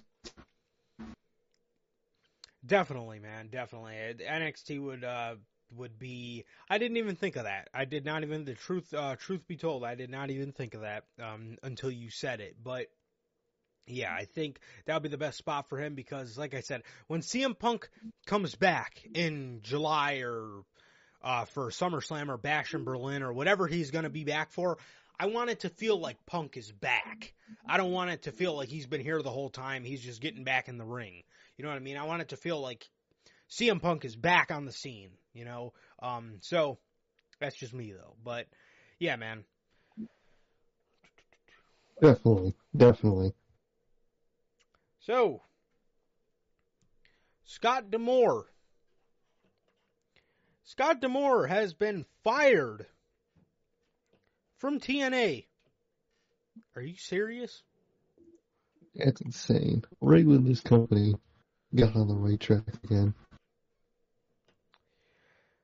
Yeah, CM. Uh, I was about to say CM Punk has been fired. Well, we've already been down that road. Hopefully, we don't got to Yeah. go down that road again. Um, Scott D'Amore, not CM Punk. Scott D'Amore has been fired as TNA uh, as president of TNA Wrestling. TNA's parent company Anthem has replaced D'Amore with their president of entertainment Anthony Cicione, who will oversee the day-to-day operations of the promotion. Talon is absolutely outraged over this. Uh, people had great relationships with Scott, and the thing about Scott, I don't watch. You know, I'm not like a you know avid watcher of TNA wrestling, but I respect what Scott has been able to do uh, in reforming TNA into a legitimate brand that people actually want to go to and sign with nowadays. I mean, he's done a fucking great number uh, for for TNA wrestling, and he brought TNA back. He was a huge TNA fan. He's a huge fan of professional wrestling. Um, I often would see, uh, like I like most notably, just a couple weeks ago, I was watching a clip that I seen on Twitter of Scott D'Amore in the ring after the Will Ospreay and Josh Alexander match, where this dude's cutting a passionate promo about how much he loves the three letters TNA and how much those letters mean to him. and you fire a guy like that? I mean, are you serious? I mean, what kind of what what what kind of fucking move is that? This guy, this dude just fucking helped orchestrate a partnership with WWE, and you fire him? That makes no sense to me. And and Scott, uh, I got a lot of respect for Scott and what he was able to do for the TNA brand, and Anthem just fucking threw it all away. Literally. And I heard it was all for like because he was always asking for like a bigger budget and whatnot. Like, dude, you gotta spend money to make money. What the fuck? How do you expect this fucking company to grow again? If you're not fucking doing shit with it.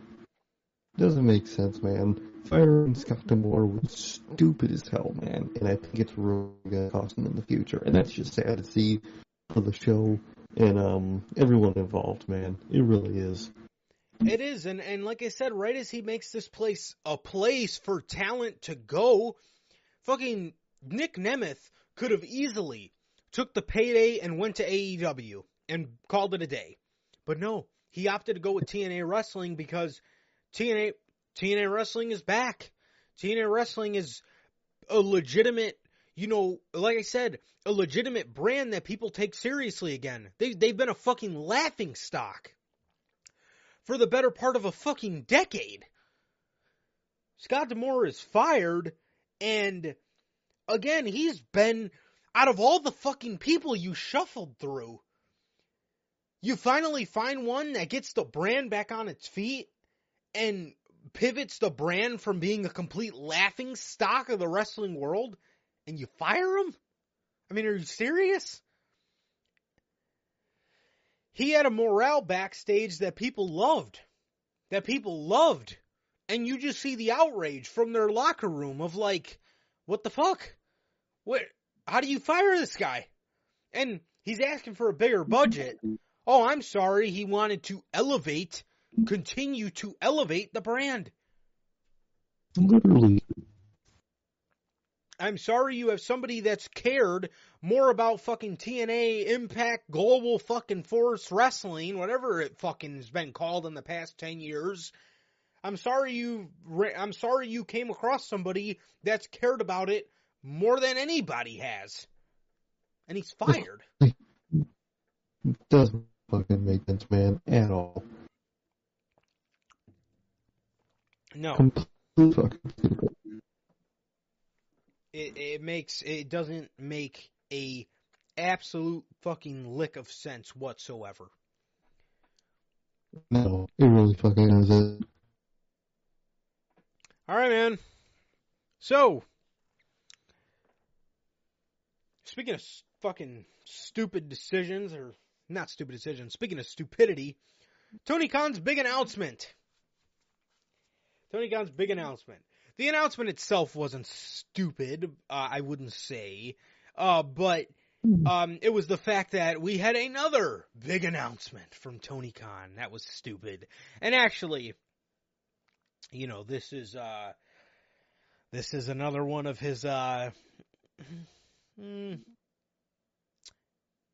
yeah, let's let, let's uh yeah let let's uh let's let's rip the band-aid off. This was fucking stupid. Um, Oh, it was stupid as hell. I really did. Like, if the company had momentum and shit, I get it now. Ticket sales or something.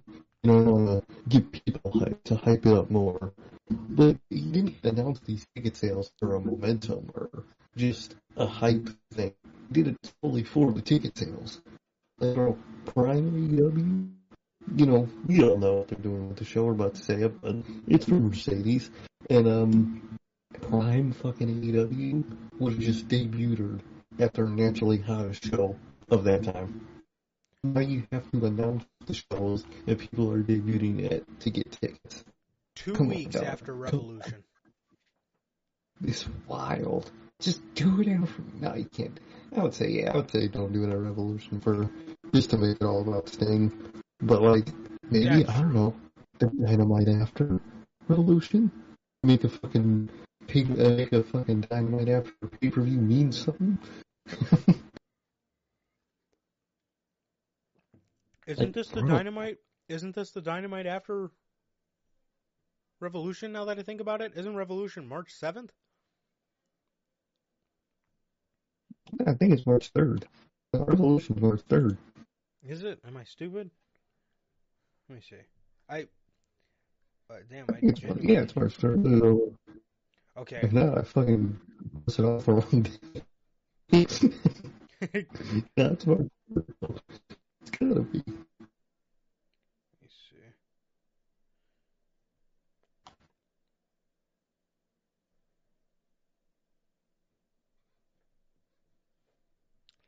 It is okay. It is March third. Yeah, literally two weeks Okay, after.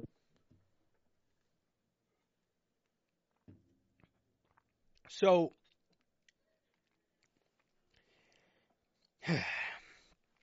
so AEW, Tony Khan has announced AEW Dynamite, big business for the TD Garden on March 13th, which, while not confirmed by Khan himself, will be the place where Mercedes Moné makes her AEW debut. As here is the logo for that show and the official poster for the show. Um, as you can see under the TD Garden uh thing, uh the little TD Garden um sign on the outside of the arena right here, it says Boss Ton. You can't make it any more fucking obvious. This is this whole show is for Mercedes. You can't. Like dog. Yes, it is. Um, yeah, this is uh, you know, this is one of his. It's it's one of his CM Punk situations, you know, where he wants to intentionally make it a worst kept secret so they can get ticket sales. Um, and that's It's something because to popular, you know, opinion, I actually love when he debuted in AEW, how everyone kind of knew it. I thought, to me, it made that moment even a little better because we got ourselves hyped up for something that was impossible to believe. And not only did it happen, exceeded the hype of expectations. I love his AEW debut and the fact that everybody knew it was going to happen. I actually do. But like here, it's just, it reeks desperate desperateness, dude. Like, when it was initially CM Punk, the company was just hot in general. It was just a moment feeling thing. Now, it genuinely is just, please buy tickets for, for Dynamite. Please, for the love of God, fill some seats. That's all it is. Yeah, and it's you know I think it's one of his typical Tony Khan has a big announcement thing. And it's like dude, if you were to just come on your television and announce big business, then it would have been yeah, it, it would yeah, it, it would have because you're not, you know, it, it it looks like you're just I don't know promoting one of your biggest biggest shows, one of your debuts at the TD Garden, and instead, eh, in, instead it, it's pretty much like, hey, please please buy tickets. Mercedes is gonna debut here. Um, so that I don't know. It it it does reek of desperation, and it probably has a lot to do with the fact that you know, not that he announced the show for me, but it has a lot to do with the fact that he has one of these big announcements like fucking once every month, man. It's just like, dude, Like, uh, dude, just announce it on Dynamite. literally, It's man. simple. But typical, typical Tony. He's he's al- always gotta, always gotta, always gotta put the limelight on himself. Tony Khan, big announcement, blah blah blah, and it's Mercedes is gonna debut. Please buy tickets. It's like, dude.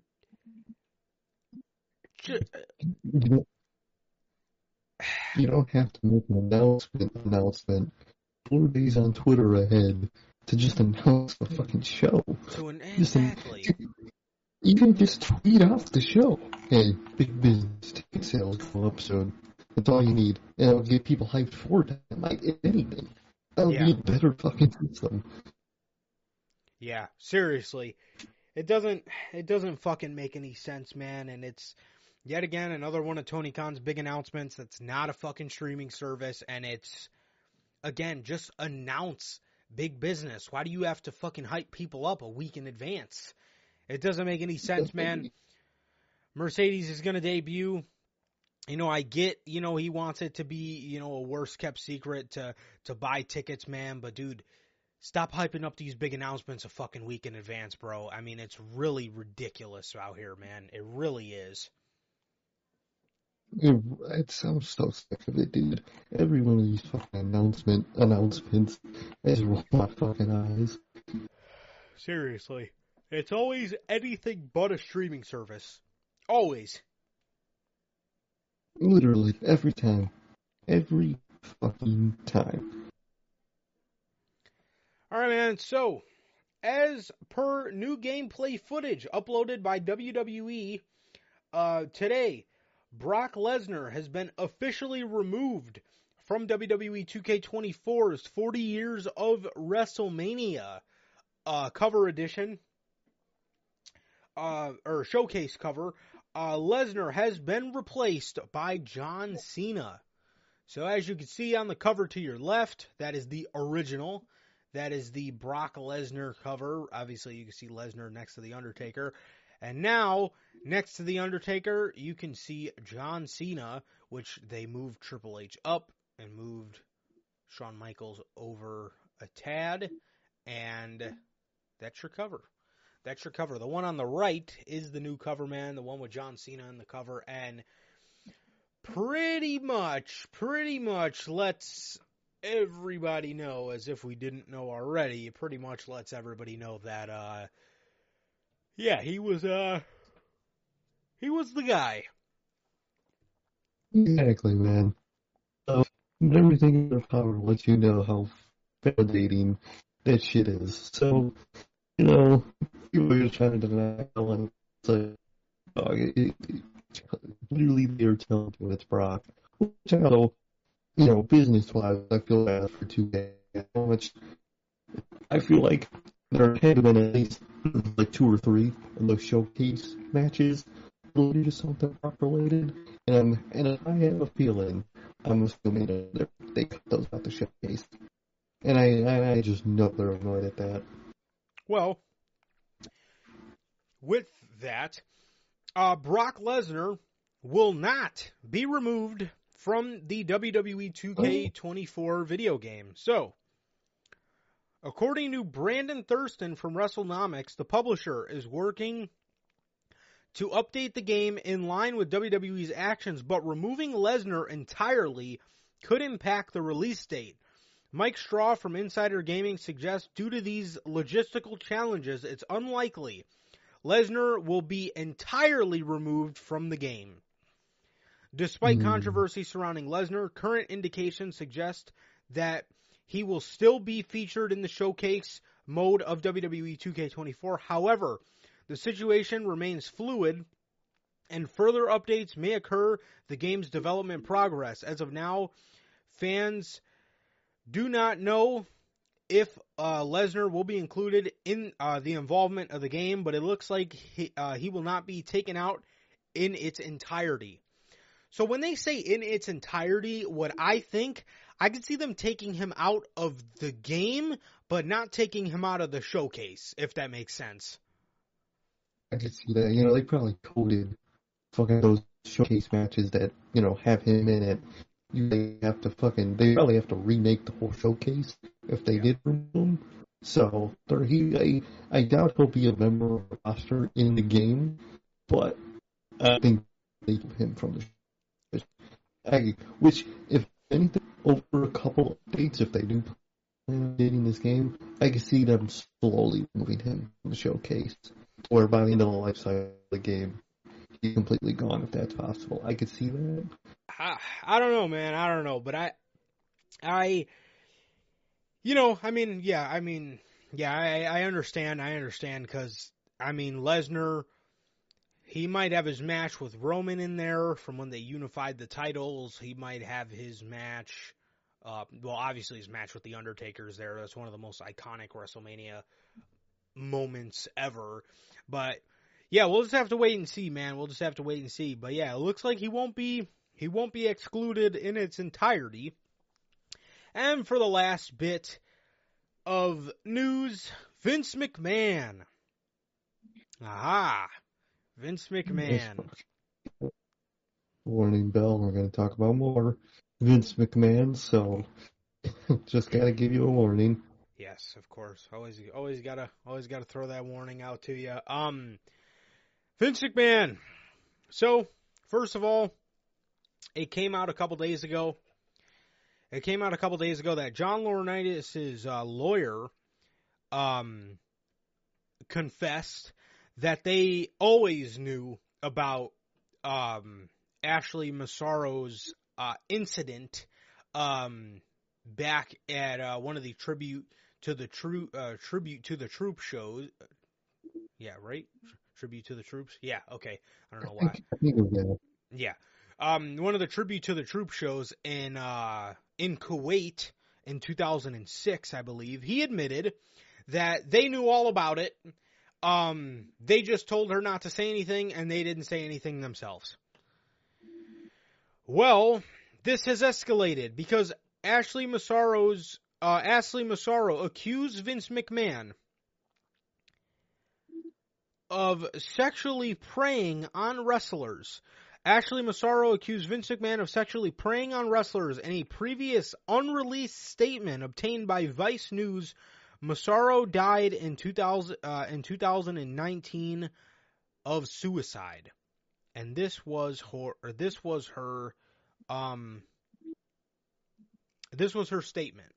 Uh, this was her unreleased statement.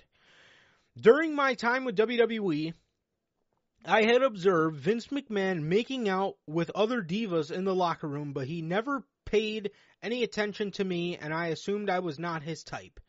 This changed after my Playboy cover was released. I was fortunate enough to be allowed to fly on the company jet and stay in the same hotels as the executives for a period of time so that I could uh, get home faster to spend more time with my daughter.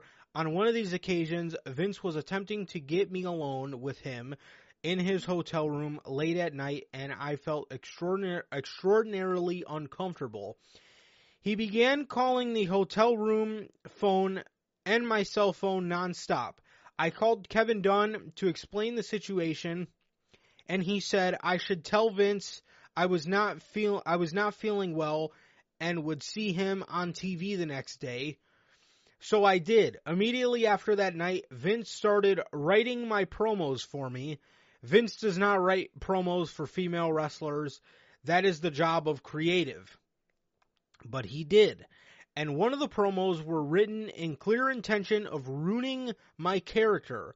I brought the first uh, first script Vince wrote uh, Vince wrote for me to the WWE employee in charge of creative at the time, Michael Hayes, and he said, and he said, "You're not saying this.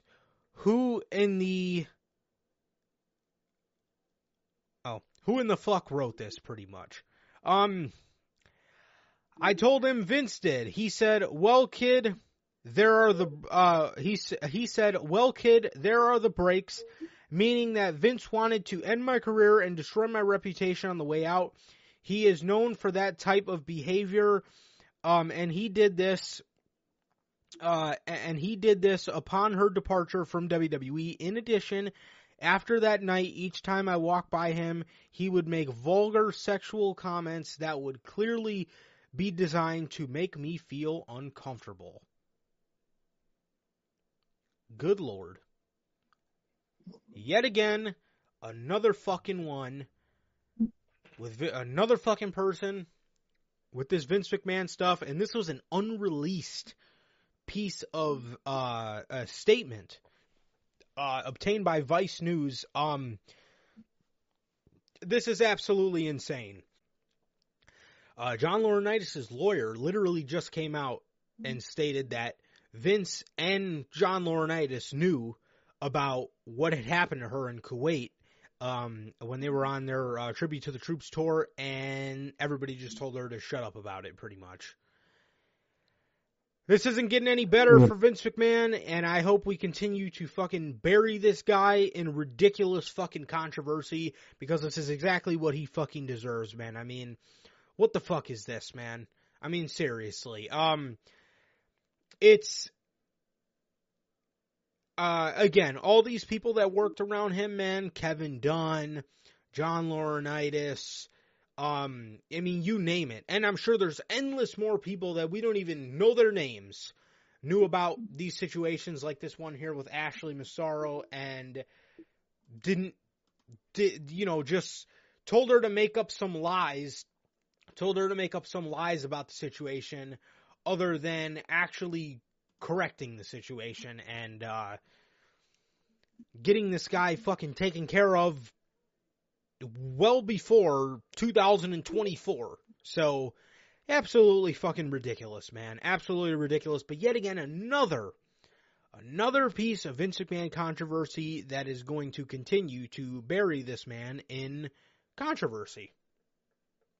Exactly, man. Um, man, with every article and news piece and information we leader and holy his um his you know freedom more and more, and it, it's just we'll see all the fucked up shit over these years, man.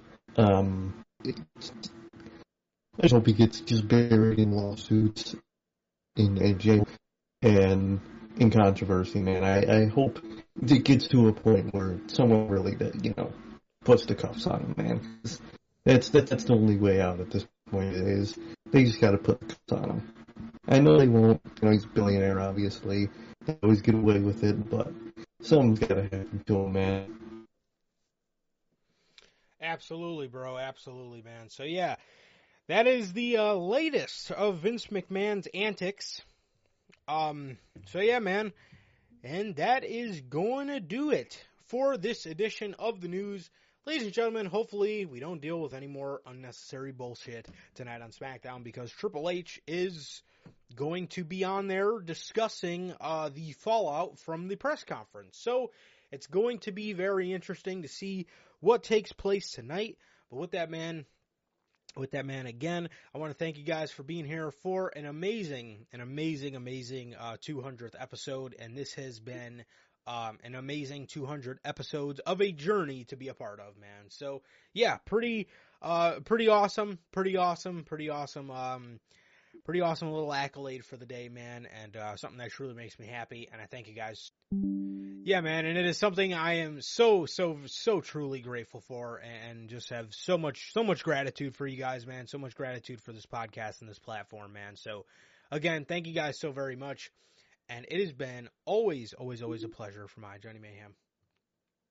And I start. And that is going to do it for this edition of the 200th episode of the Notorious Heels Podcast. Ladies and gentlemen, thank you guys so very much. Thank you guys. We love you guys so, so much, man. Please like, comment, and subscribe. And we will see you guys on Monday with Notorious Unscripted.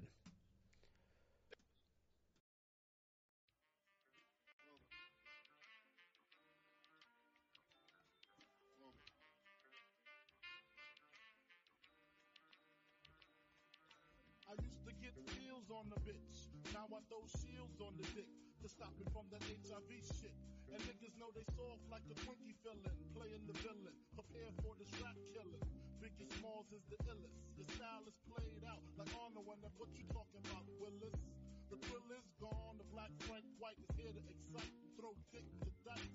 Bitches are like I'm brainless, guns are like I'm stainless steel. I want the fucking fortune like the wheel. I squeeze gats till my clips is empty. Don't tempt me. You don't want the fuck Here I am, I'll be damned if this ain't some shit.